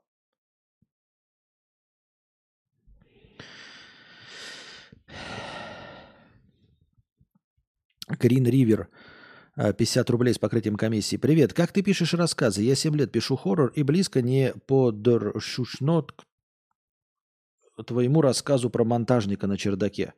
Как ты делаешь такой шикарный психологизм и психодел? Как? Ненавижу тебя по-дружески. Ну, во-первых, спасибо, конечно, но я думаю, что ты э, переоцениваешь мои возможности. А, мне кажется, мне кажется, что пугать нужно тем, что пугает тебя. Вот. Ужасы надо писать не так, как они... Ну, то есть никто не знает, что на самом деле страшно, что нет. Нужно вспоминать вот э, для тебя неприятные и пугающие образы. Вот в целом какие-то фильмы меня не пугают, в целом. Но я могу перед сном закрыть глаза и представить себе то, от чего бы я сиранул. Я пытаюсь э, вот просто максимально точно передать от того то, от чего бы я сиранул. И все. Понятное дело, что здесь касается не только образов, но и вообще вайба, имеется в виду настроение, атмосферы. Э, Лежа перед сном закрыть глаза и представить себе крайне не... Э, не то, что неприятную, а как это... Э, как сказать-то, блядь? Сейчас... Э, неуютную атмосферу. Вот, неуютную. Вот, то есть, где бы тебе было максимально неуютно? Я так думаю. И мне кажется, нужно вот в этом случае полностью руководствоваться именно собой. То есть шутки можно писать такие, как нравятся людям, наверное, этому научиться. Да, слезливые вещи тоже, которые там нравятся людям, они в принципе все понятные. А вот пугающие, можно тоже ориентироваться на других, но мне кажется, гораздо легче ориентироваться на то, что напугало бы тебя. И это будет более или менее оригинально, потому что всех людей пугают по большей части разные вещи, ну, там, совпадающие, но тем не менее. Э, нужно просто смотреть и думать, вот, бля, я бы обосрался, вот я выхожу, да, там куда-нибудь, э, и не могу откуда-то выбраться, да, ну, условно. И ты пишешь о том, как там ты не можешь выбраться из Омска, потому что тебя реально пугает остаться на всю жизнь в Омске и никогда из него не выйти. Э, тебя пугает это просто с человеческой, социальной э, какой-то перспективы, что, блядь, я не хочу всю жизнь свою прожить в Омске. Не обижайтесь, ами- амичи. Ну, я имею в виду про, про мем просто привожу пример, как в меме. Э, что у тебя никогда не хватит зарплаты, никогда не хватит денег, чтобы выбраться из Омска, там, осесть в Москве, Питере или, упаси Боже, убраться за границу. И, но это же можно все трансформировать в ужас, что ты пытаешься физически выбраться из Омска и не можешь из него выбраться. Ты куда-то выходишь, а потом оказываешься опять в Омске, потому что ничего не можешь с этим поделать. Меня пипец напугал э, фильм «Мама». Меня тоже, вот он неуютный, меня своей неуютностью, он не как ужас, а как неуютность меня напугал. Я уже говорил об этом, да, э, что э, постоянное количество людей в доме, открытые двери, невозможность запереть окна и двери, гости, люди, которые э, рушат твой дом справа и налево, ну то есть типа просто э, ломают стулья и все остальное, и ты ничего не сможешь с этим поделать, потому что твой партнер а, на самом деле это поддерживает. То есть он не на твоей стороне. Это такие вот элементы вот в этом, в, э, в маме Ароновский, да. А потом хаос начинается. Да, и вот этот хаос неуправляемый, и ты ничего не понимаешь. Вот.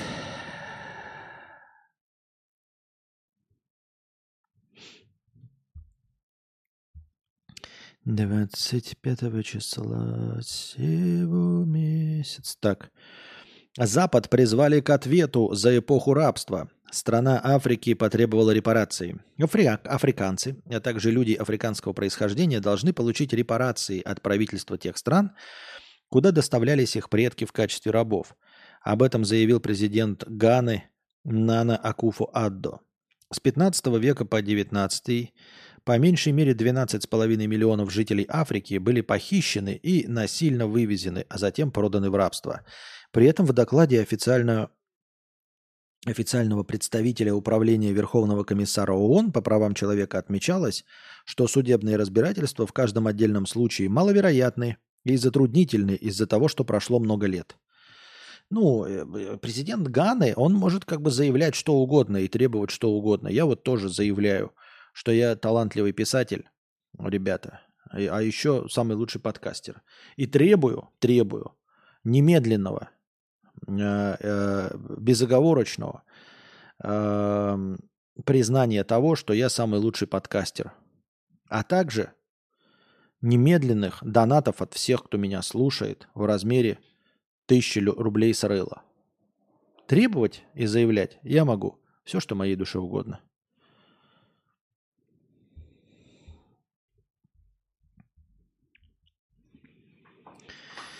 В Севастополе грабитель выхватил сумку у пенсионерки, но нарвался на двух тренеров по рукопашному бою. Мастер спорта, мастера спорта э, двое, проходя вечером по улице, услышали женский крик и заметили убегающего мужчину. Грабитель вырвал сумку у пенсионерки. Догнав замешкавшегося негодяя, мастер спорта номер один применил прием, скорее из кикбоксинга, а затем подоспевший э, мастером спорта номер два – Просто фиксировали болевым упавшего грабителя на земле до приезда полиции. Ну, да, это молодцы, правильно, что они мастерством своим воспользовались, но, как бы, понимаете, э, КПД слишком низкое. Могли бы отпиздить, отмудохать, но тогда бы присели за то, что отпиздили, отмудохали грабители, правильно? Поэтому как бы воспользовались двумя процентами своего мастерства, и этого оказалось достаточно, чтобы задержать. В Москве мужчину арестовали за предложение руки и сердца в метро. Молодой человек изрядно потрудился, чтобы предложить своей возлюбленной стать его женой в необычном месте. Он принес столик, стулья, а также фрукты и безалкогольное шампанское. Друзья парня снимали все на видео, а потом выложили в сеть. Правоохранительные органы такой креатив не оценили.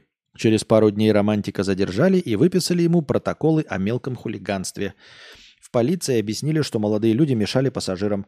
Мужчина признал вину, после чего Останкинский суд арестовал его на 5 суток. Вот. Ну, романтику, да? Давайте городскую романтику это э, используйте в допустимых пределах. Вот. Э, хотите романтично? Э, делайте романтично так, чтобы это было, чтобы никто из государственных служащих вас не мог увидеть. Романтично в поле, у ручья.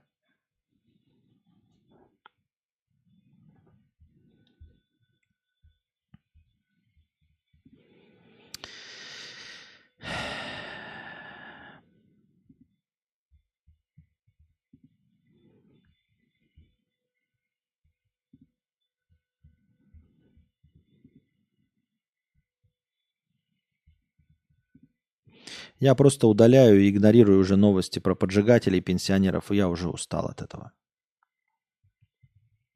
Артистка Шапито заплатила 350 тысяч за обезьянку и леопарда, но продавец отказался. А, но продавец оказался клоуном. Диана выступает в Шапито цирке Даймонд. С прошлой зимы женщина искала новых зверушек. Хотела приобрести обезьянку и малыша леопарда.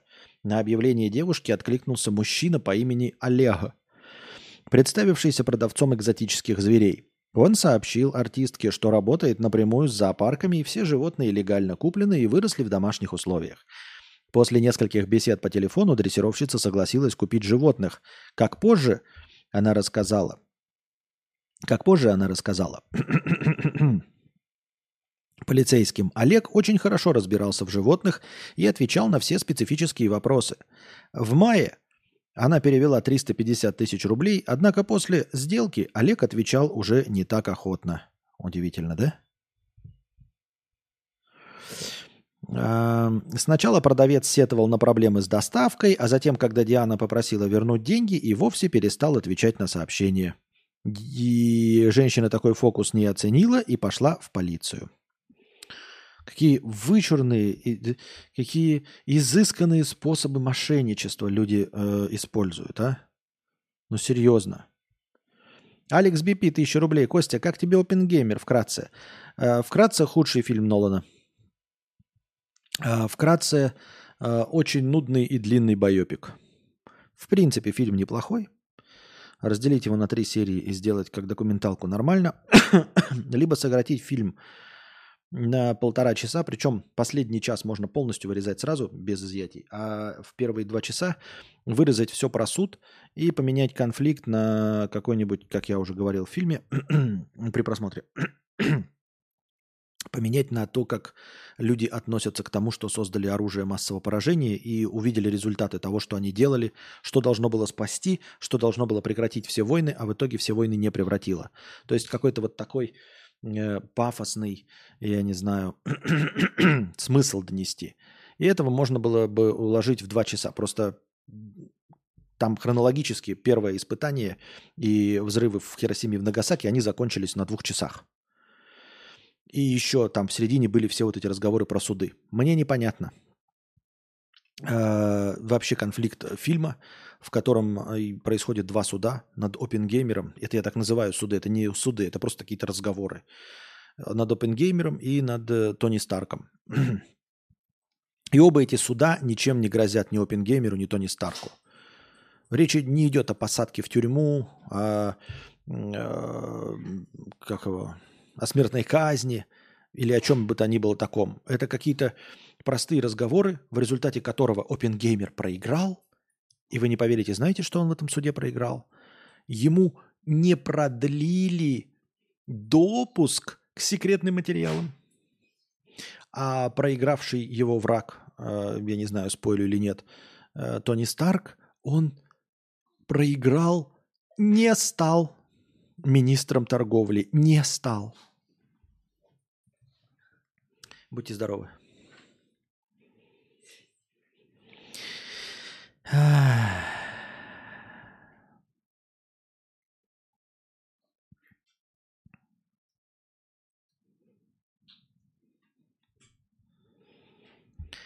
Так.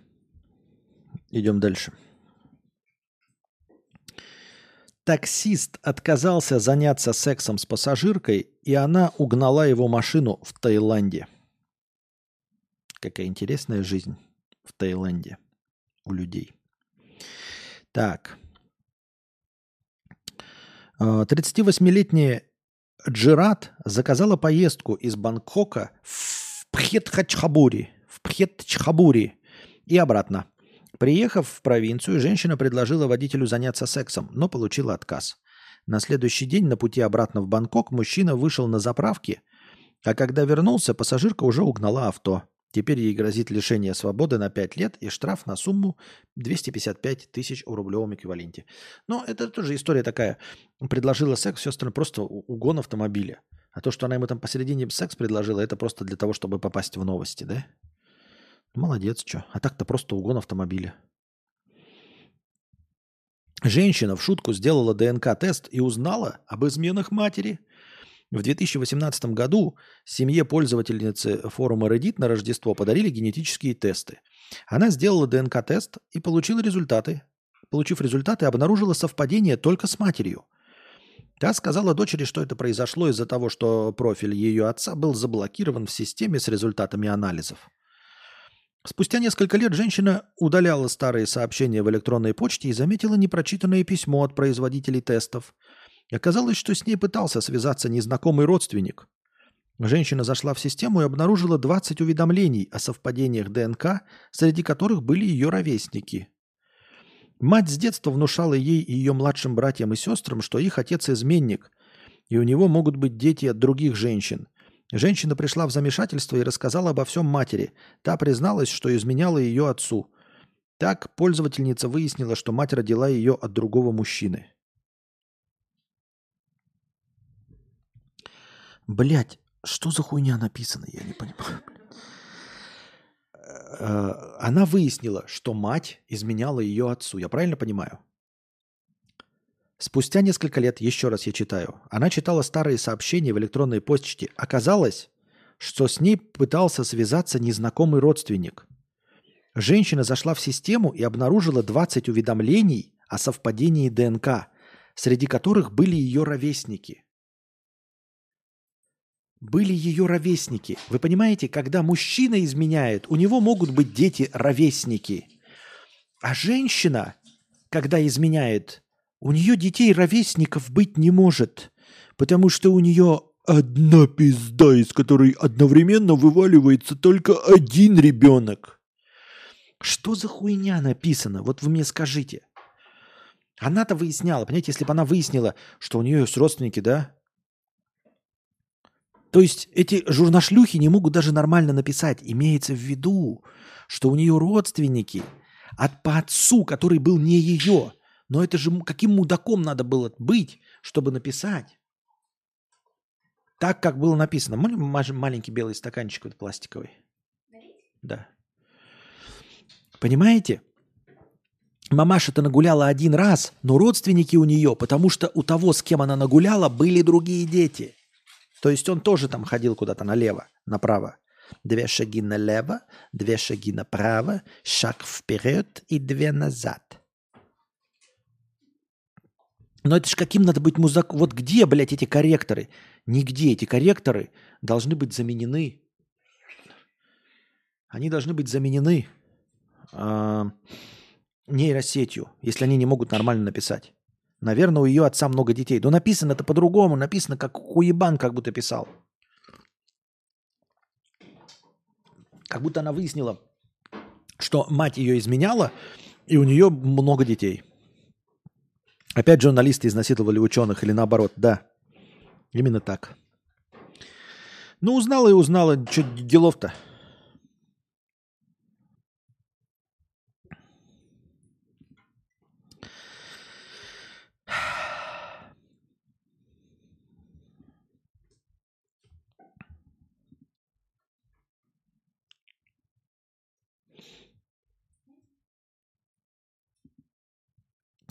Феррари 1962 года продан за 51 целый 2,7 миллиона долларов. Гоночный автомобиль Ferrari 250 GTO 62 года продан на торгах в Нью-Йорке за 51 миллион. А что так дорого? Он стал вторым по стоимости автомобилем в истории, который был продан на аукционе. Почему так дорого? Я не понимаю. В Америке же любых автомобилей до хрена восстановленных. В чем проблема? Не, ну, то есть, почему? Что? О чем вообще речь идет? Не понимаю.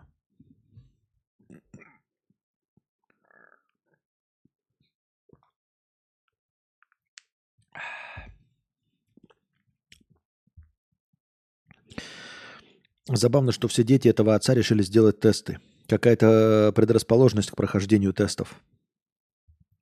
Редкий, наверное. Ну, давайте прочитаем, насколько он редкий, этот тохтомобиль.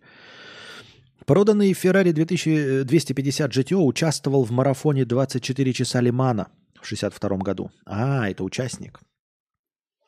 Им управлял британский гонщик Майк Паркс и итальянский Лоренцо Бандини из команды Скудерия Ferrari. В 1974-1985 годах владельцем автомобиля был председатель американской организации Ferrari Club of America. Последние 38 лет Ferrari 250 GTO находится у одного из американских коллекционеров. Новый владелец не раскрывается. Самым дорогим в истории автомобилем, проданным на аукционе, был Mercedes 300 SLR Unlenhaut Coupe. В 2022 году его купили за 135 миллионов евро. 55 года. Ну, красивенький, конечно. Но это тоже коллекционно. Хочется быть богатым и покупать себе машину, да, там какой-нибудь Делориан, чтобы на нем ездить. Не чтобы он стоял, а чтобы на нем ездить. Вот богатым хочется. А так, такие машины за 55 миллионов – это вложение, и никто на них никогда не ездит. И это печально. Я так думаю, мне так кажется. Так.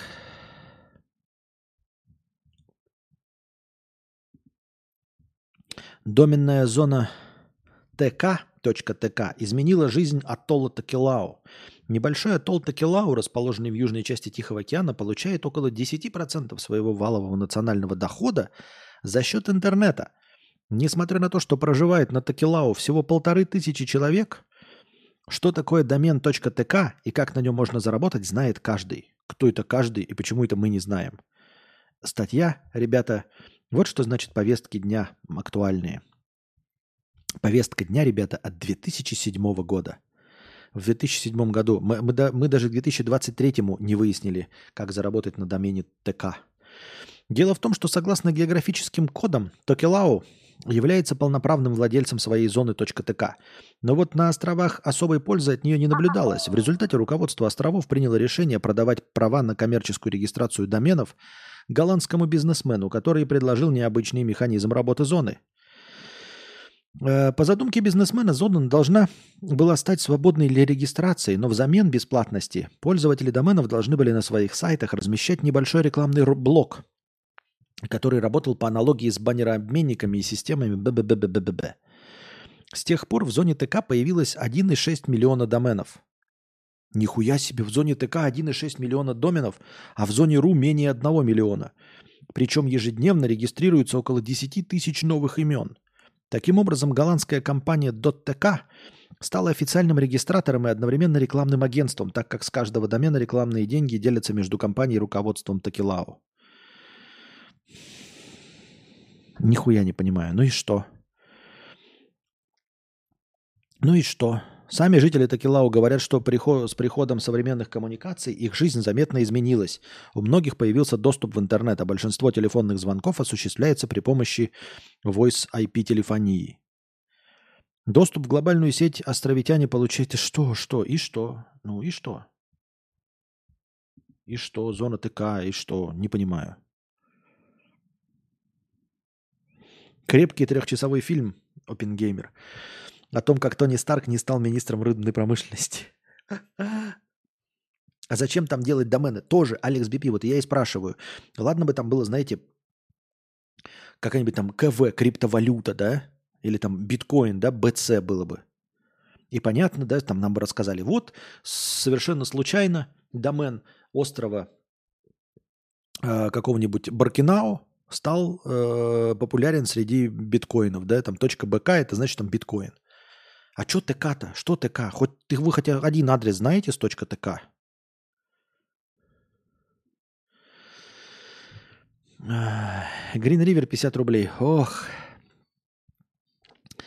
в силу некоторых э, обстоятельств непреодолимого характера я не могу писать о том, чего я действительно боюсь. Но сама по себе мысль дельная. Да я не говорю, что ты должен чего-то бояться. Я же не, тоже не боюсь э, козлов с перевернутыми головами. Я имею в виду, что нужно создать такой вайб, который бы тебя заставил сирануть. Допустим, в каком-нибудь тридевятом государстве произошли такие-то события определенного характера. Все совпадения с реальностью непреднамерены. Почему? На этом можно построить прекрасные ужасы, Например, иди и смотри.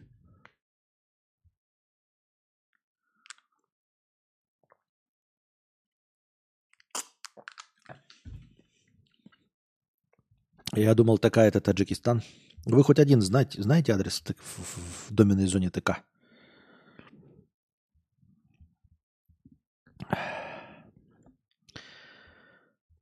Спасена овца. Спасена овца, повторившая судьбу Робинзона Круза, но ее пришлось срочно спрятать от людей. Пятеро мужчин спасли одинокую овцу, которая два года вынуждена была провести у подножия отдаленной скалы на шотландском э, Нагорье. Ее назвали Фионой. Перед спасением члены Animal Rising провели три дня, поднимаясь на скалу, чтобы завоевать доверие Фионы, которую они называли Шипи – в партнерстве с землевладельцем. По их словам, у них было договоренности спасти животное и отвезти его в приют для животных недалеко от Глазго. Однако в субботу утром, когда группа пошла за припасами, почему ее спасать-то надо было? Защитники животных стали проводить митинги, протестуя против того, чтобы сделать зрение... Какую-то хуйню, блядь. Вот тоже, ну как, это какая-то же журналистская хуйня. Почему спасать надо было? Так же, как вот и с доменом. Почему доменом-то кто-то пользуется? Самое это главное. Кому он интересен? Почему вы овцу вообще от чего-то спасали? От кого вы ее спасали? Так это же перекликается с темой одного из предыдущих подкастов, что сайтов от силы штук 100, которыми пользуемся, а остальное темная сторона интернетов. А, вот оно что, Михалыч, темная сторона интернетов.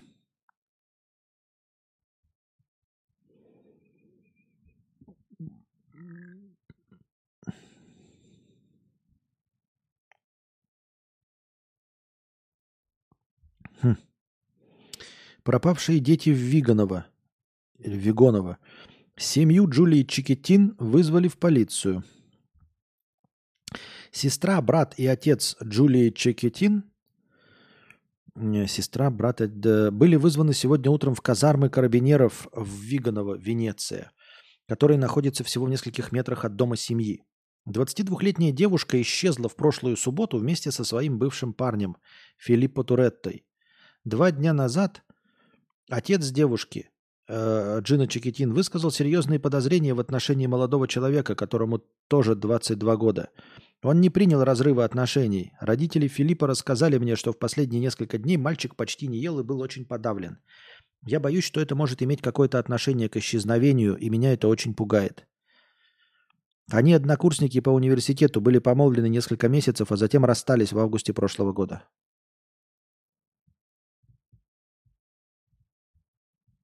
Все. Больше ничего в новости нет. Понятно. Печально. И жаль.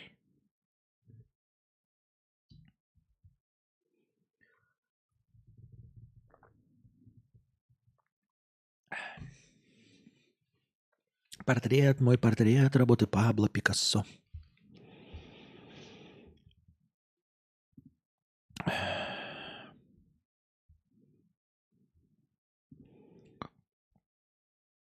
Власти северного города заставили жителей здороваться друг с другом. Власти портового города Швеции решили заставить людей приветствовать друг друга. В северном городе Лулео с населением около 80 тысяч человек началась социальная кампания, поощряющая жителей здороваться и разговаривать друг с другом.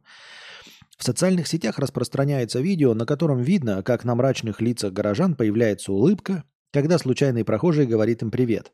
Видео сопроводили следующим текстом. Поздороваться с соседями мелочь, но исследования показывают, что это может способствовать укреплению социальных связей и положительно влияет на здоровье, безопасность и благополучие.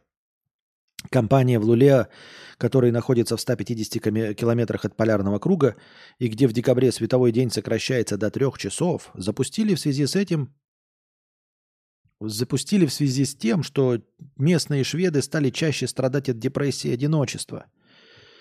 Социальный стратег муниципалитета, который стоит, на, стоит за компанией, рассказал, что сообщение отображается на автобусах и зданиях города с 31 октября. Акция продлится 4 недели. Швед, шведы могут быть немного замкнутыми, нам нужно общаться друг с другом. Это способ создать отношения. Мы полная противоположность Испании, где люди много времени проводят на улице, общаясь друг с другом, где вся жизнь проходит снаружи, утверждает э, специалист. Конечно, блядь, в Испании тепло, а у вас, блядь, световой день три часа. Конечно, вы будете дома его проводить. Ты смеешься, что ли? По его словам, опросы показали, что люди в возрасте от 16 до 29 лет чувствуют себя особенно одинокими и изолированными.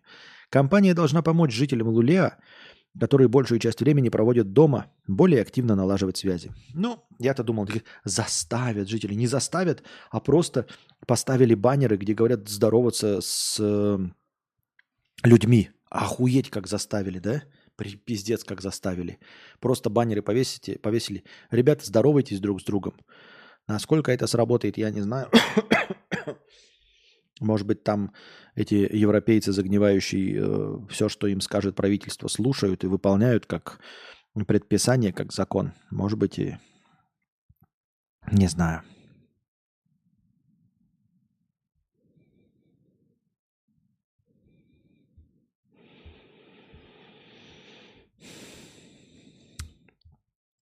Жаль, что остановился читать э, э, как началось про то, как изменилась жизнь островитян, как они стали пользоваться инетом, так резко остановился на самом интересном. Там больше ничего нет. Я все прочитал, там больше ничего нет. Там больше ничего нет. В Милане задержали экоактивистов, измазавших краской арку мира – Полицейские задержали в итальянском Милане семерых активистов экологического движения «Последнее поколение», которые учинили акт вандализма в отношении известной достопримечательности Арка Мира, расположенной в центральной части этого города, сообщили в управлении городской полиции. Ну и задержали и задержали, и хуй с ними. Зачем они измазали аркой, э, краской арку? Ну, наверное, слишком гений. Ход гения, не знаю для чего. И никогда не узнаем. А если узнаем, то зададимся вопросом, а при чем тут?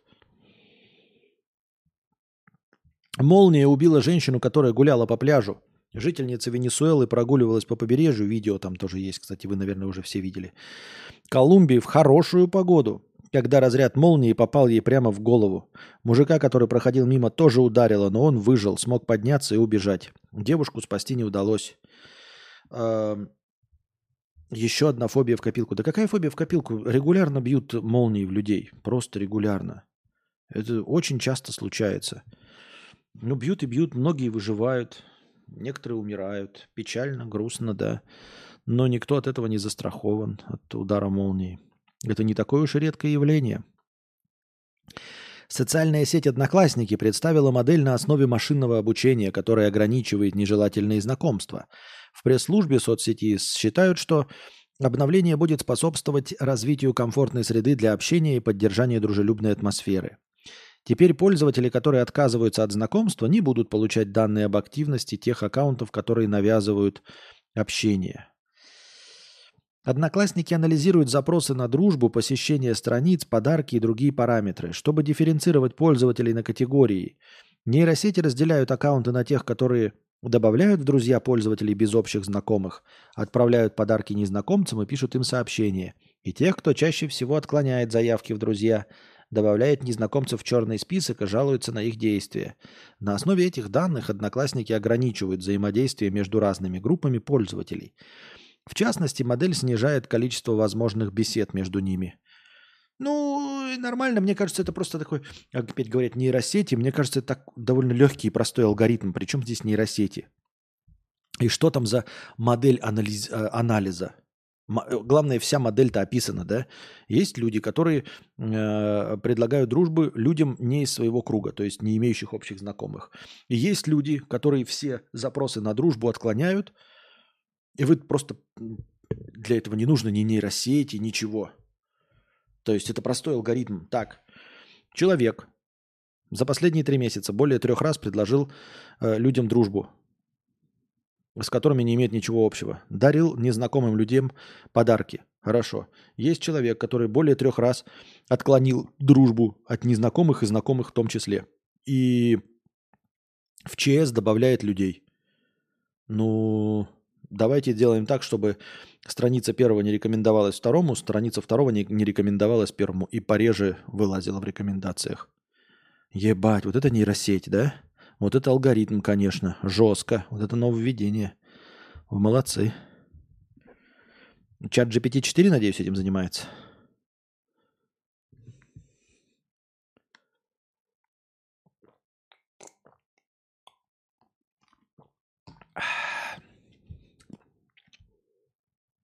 А мы с вами добрались до отрицательного настроения и переходим к последнему рывку. Последний рывок.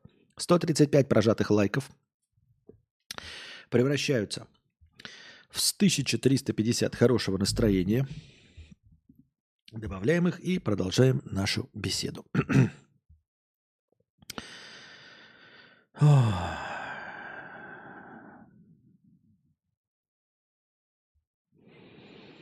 Долларовый миллионер, основатель рекламного агентства, пишет в своей бензоколонке. Пишет в своей бензоколонке. Доброе утро. Так я и знал. Шестое, как говорится, чувство. Оно не подводит. Вся эта история со снижением курса доллара – попытка правительства отвлечь нас от самого главного. Но власть забыла, что мы умеем читать и думать, анализировать и выделять главное. Так вот, знайте все, в кофемании стаканчик латте теперь стоит 680 рублей. Должен был бы я удивиться, но я не в курсе, сколько он стоил до этого. В кофемании. Я никогда не был в кофемании. Нейросети это просто нанотехнологии или блокчейна, бигдейта, NFT э, но на современный лад. Вот почему все э, и в контексте нейросетей рассказывается. Ничего удивительного, хотя, конечно, может раздражать. Но я говорю, не раздражает, просто, да, Треть россиян не могут начать работы без чашки утреннего кофе, показал опрос. 32% граждан ответили, что пьют больше трех стаканов кофе в день. Столько же опрошенных обходится всего одной порцией в день. А вы, ребята, здесь присутствующие, пьете кофе или нет по утрам? Давайте, пока у нас есть настроение. Так.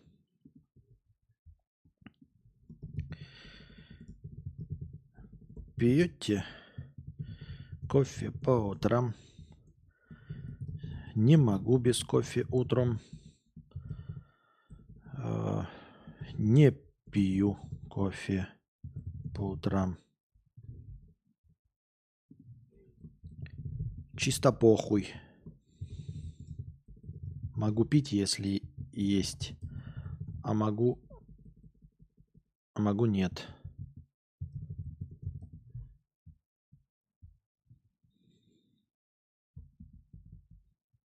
Ой.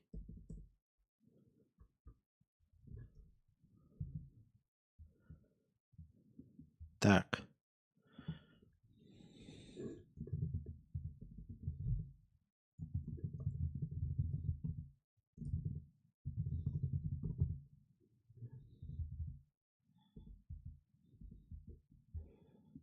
Вот вам опросик общественного мнения. Утром нет на работе, да, могу крепкого эспрессо навернуть по 2-3 чашки, поэтому я сейчас здесь. Понятно. Так.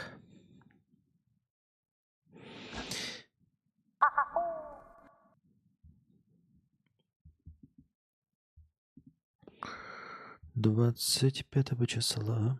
В Москве арестовали парня, который сделал предложение своей девушке в метро. Мы это читали. Только что. Так. Женщина получила пенсию билетами банка приколов. Мы это тоже читали. Енотовидная собака нелегально поселилась в Калининградском зоопарке.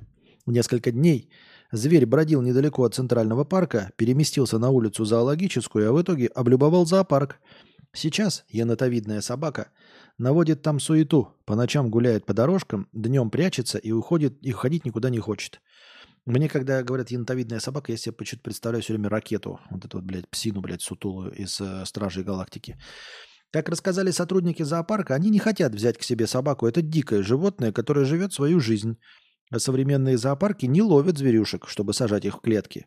Еще есть собаки не дают. По словам сотрудницы, если подкармливать, это значит приручать. Правильно. Нужно, чтобы какие-то другие службы этим занимались. Выловом, а, усыплением, ну, в смысле, успокоением и вывозом куда-то подальше, чтобы она сюда не вернулась. Нахрен. Собака это. Сутулая. Правильно? Правильно. Так.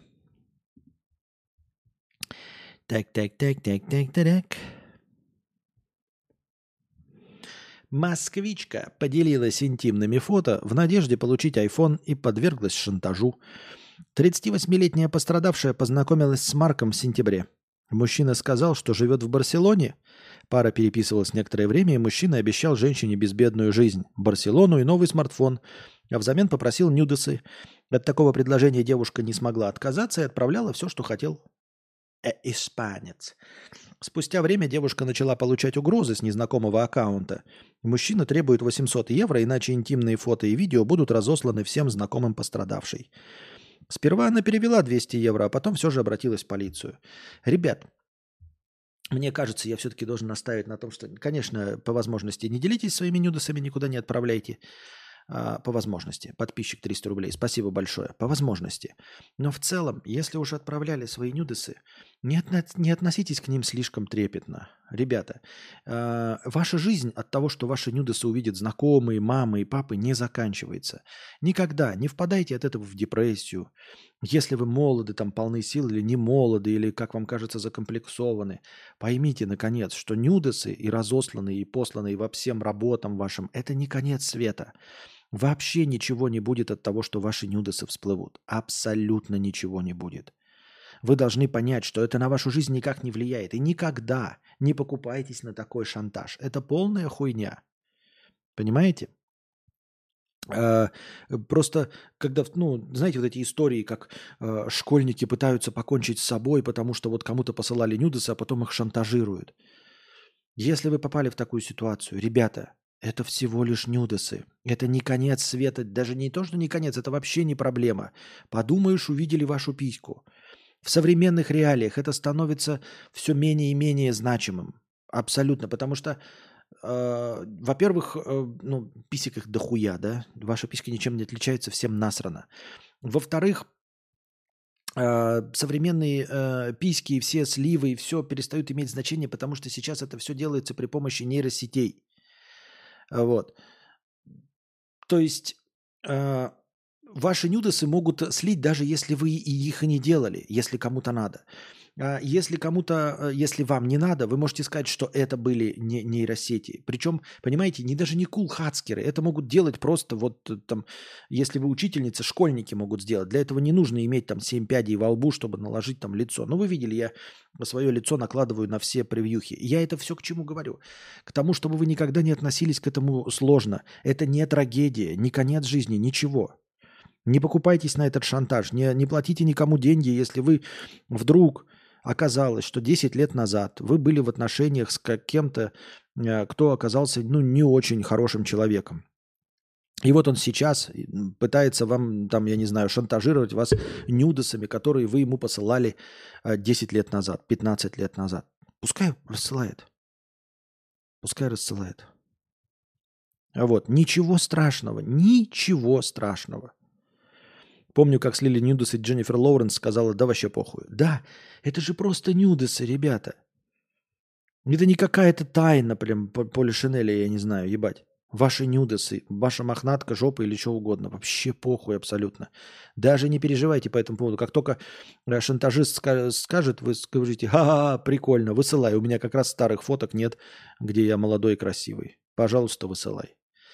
Вот. Ребята, меня это... Э, как это... Меня взломали хакеры. Вот. Поэтому э, сегодня ежедневный, э, как это, хотел вам сообщить всем моим друзьям, да, что кто вот получает мои фотки головы моего писюна, меня взломали хакеры, поэтому сегодня рассылки голову писюна не будет. Вот. Таким образом. Ну, сейчас, конечно, это уже не проблема, сейчас уже молодняк это понимает, но вдруг кто-то. Воспитывайте своих детей так, чтобы э, они не боялись к вам обращаться и чтобы не боялись того, что что-то вот такое будет. Ну и, естественно, воспитывайте так, чтобы они никому нюдесы не присылали. Потому что это уже совсем другое. Так, знаменитый китайский интернет. В Китае запустили самый быстрый интернет в мире. 1,2 э, терабита в секунду. С ним можно скачать 150 фильмов в HD за секунду. Об этом сообщила South China Morning Post. Оптоволоконный кабель проложен между Пекином, Уханем и Гуанчжоу. Его длина более 3000 километров. Поздравляем с блестящим интернетом э, китайцев. Вот. Внутренний интернет прекрасно, да. Поздравляем, что от чистого сердца. Ой, поздравляю, конечно, но не от всего сердца.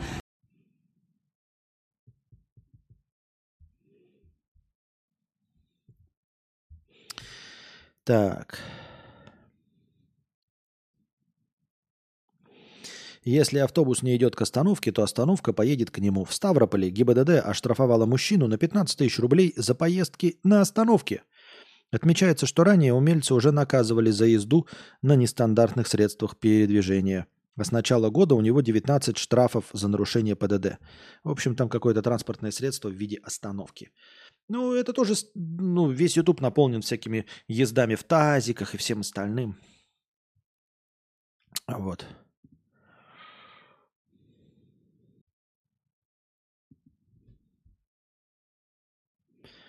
Двадцать.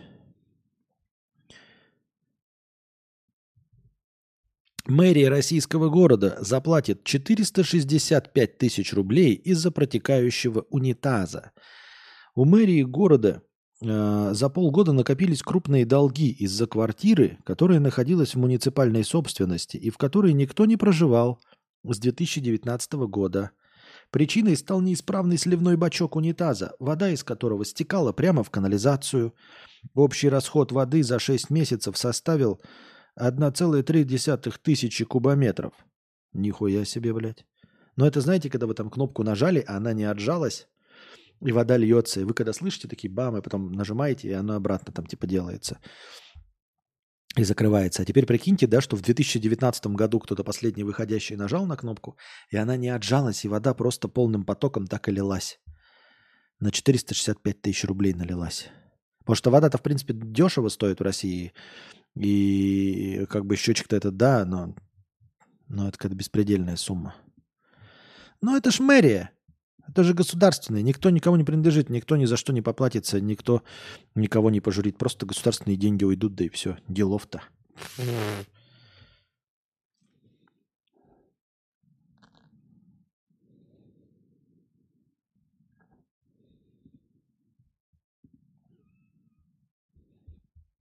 Делов-то.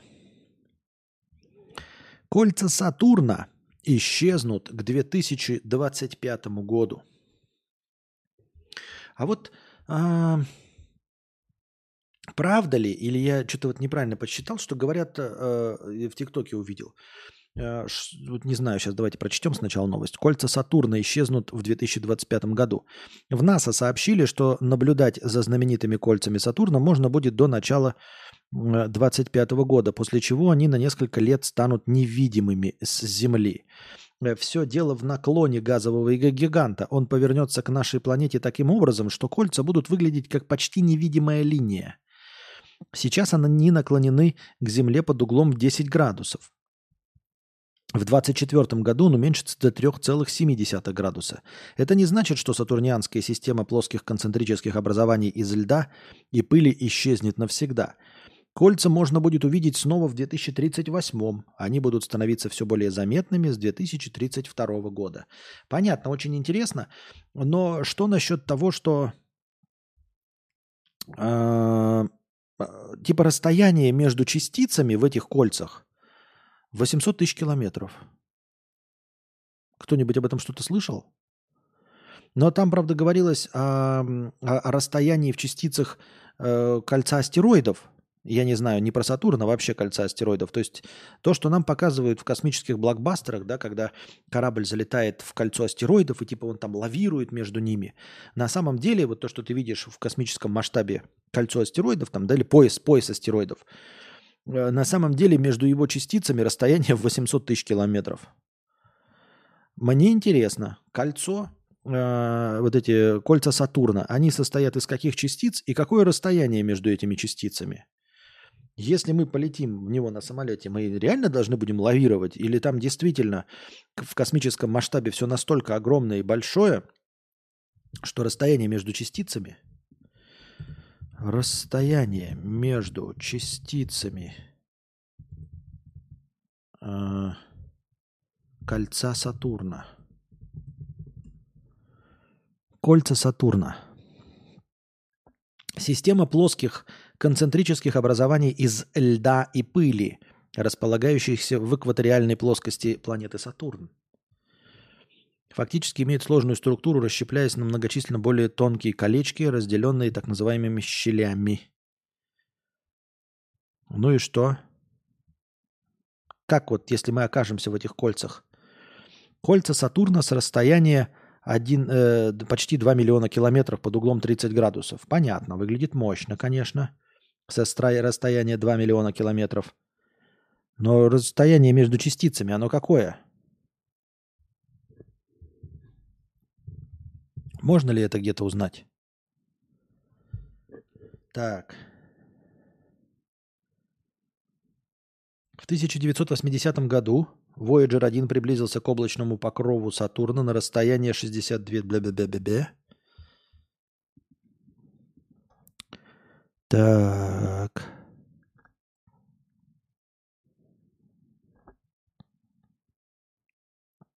Непонятно, непонятно. Есть данные, кто-нибудь может из вас найти? Раньше в СССР была бесплатная вода, колонки на улице стояли. Так они и сейчас стоят, колонки на улице. И там бесплатная вода. И сейчас, и не только в СССР это есть. Только там надо держать, ты там много не нальешь с этой воды. Апулия. Отмена охоты на скворца начнется через три дня. Об этом сообщил региональный Колдиретти в связи с постановлением Министерства сельского хозяйства. Что это вообще? Новости из Италии или откуда? Актобл. Начиная с 11 ноября следующего года отказ отступления в отступлении от отмены вдоль побережья. Блять, это какой-то просто... Что это? Перевод какой-то, промпт. Я даже не знаю, о чем речь. Перевел бы хотя бы просто заметку написал. Зачем ты кидаешь э, просто промпт? Я даже не понимаю, о чем речь. Какие-то птицы. Самый известный пояс астероидов действительно очень разряженный, а главное не единственный в Солнечной системе, а насчет колец Сатурна хз, к сожалению. Пенетненько, пенетненько.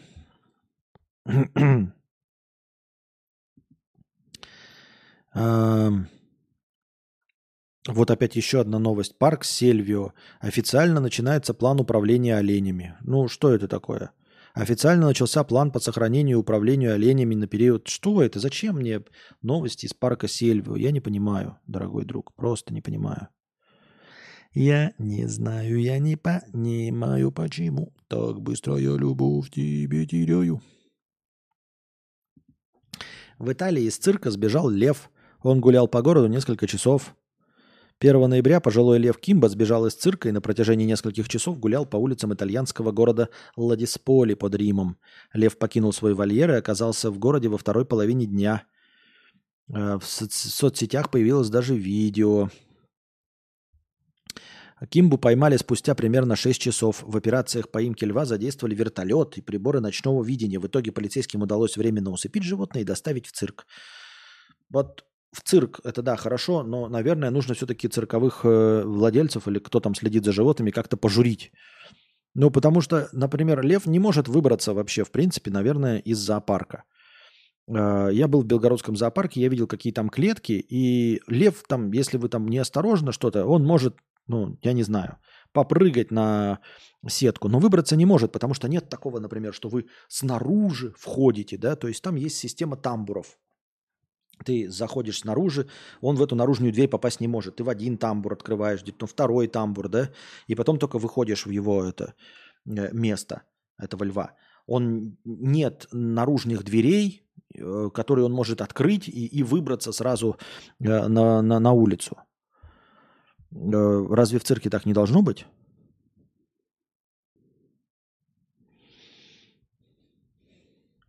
Ну, это же фильм про внутренний конфликт, пишет Никита. Видимо, про этот... Про э, Опенгеймера. Да нет там никакого внутреннего конфликта. Ну, я не проникся внутренним конфликтом. Я не проникся абсолютно. Поэтому я и говорю, что мне показалась это нудная хуйня, потому что я не увидел внутреннего конфликта никакого.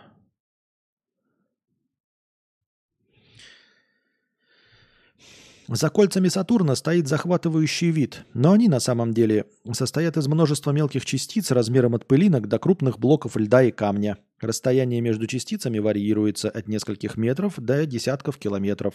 При полете сквозь кольца космический корабль может столкнуться с частицами, поэтому лавирование или предварительного планирования Поэтому лавирование или предварительное планирование маршрута для избежания столкновений было бы необходимо – а, это ответ чата GPT. Нихуя себе. Но это может быть полный пиздеж целиком и полностью. Не забываем с вами, это же чат GPT. Он может и хуйню пороть вообще. Так.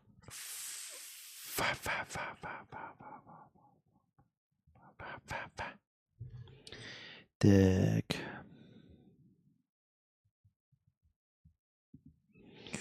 -ду.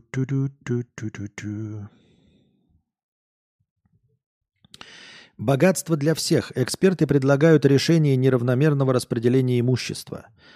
На недавно прошедшем в Берлине форуме «Новая парадигма» эксперты представили модель калькулятора богатства. Э, он позволяет рассчитывать, рассчитать сценарии устранения имущественного неравенства, о котором в последнее время все чаще говорят в немецком обществе. Математическая модель позволяет оценить, какие меры реально могут изменить соотношение между бедными и богатыми. Пользователям предлагается выбрать одну из предложенных мер и увидеть, сможет ли она переломить тенденцию к росту неравенства и в какой степени.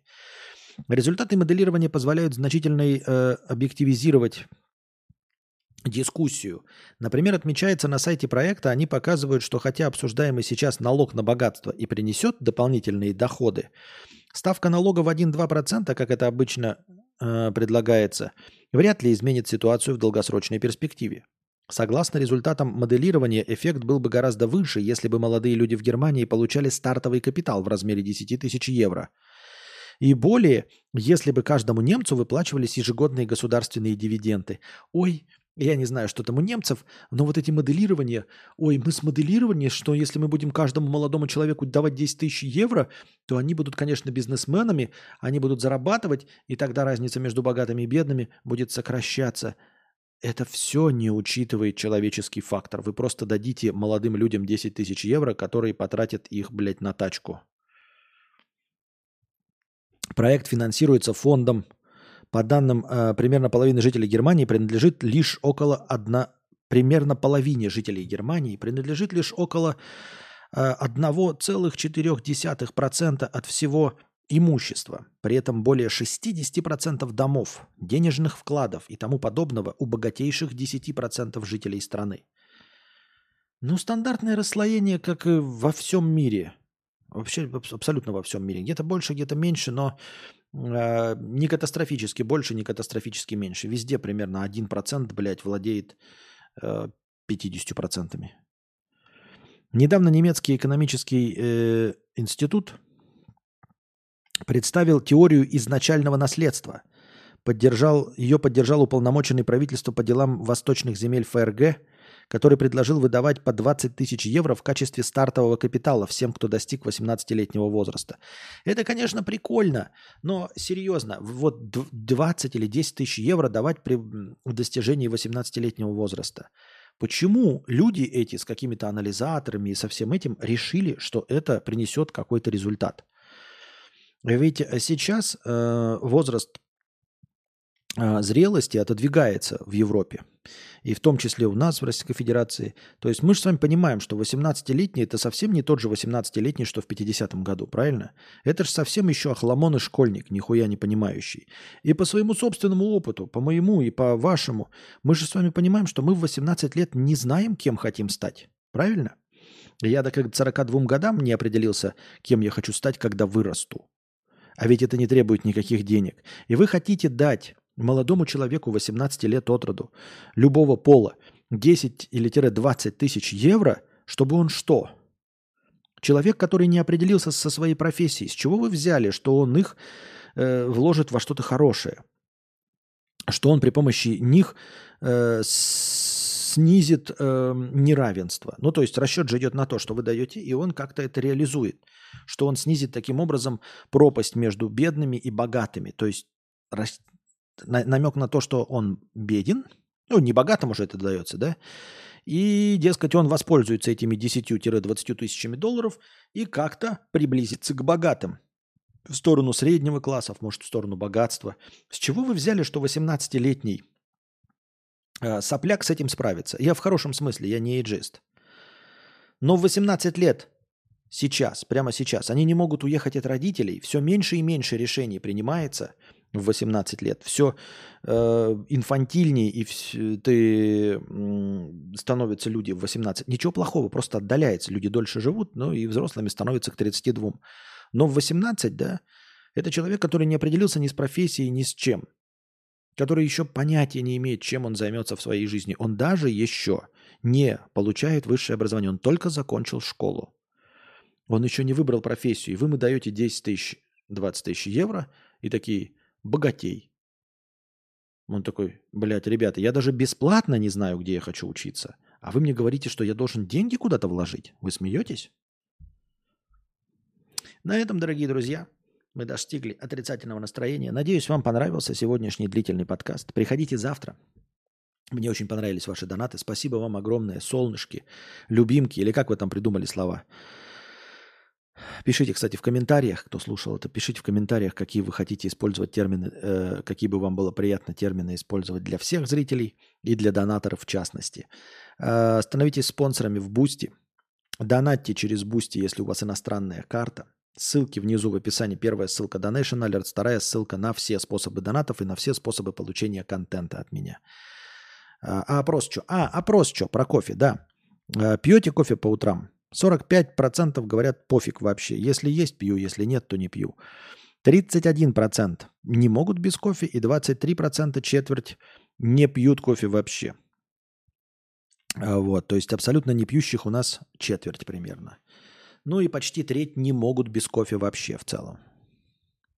Как и в среднем вот такие же результаты были, как и в новости.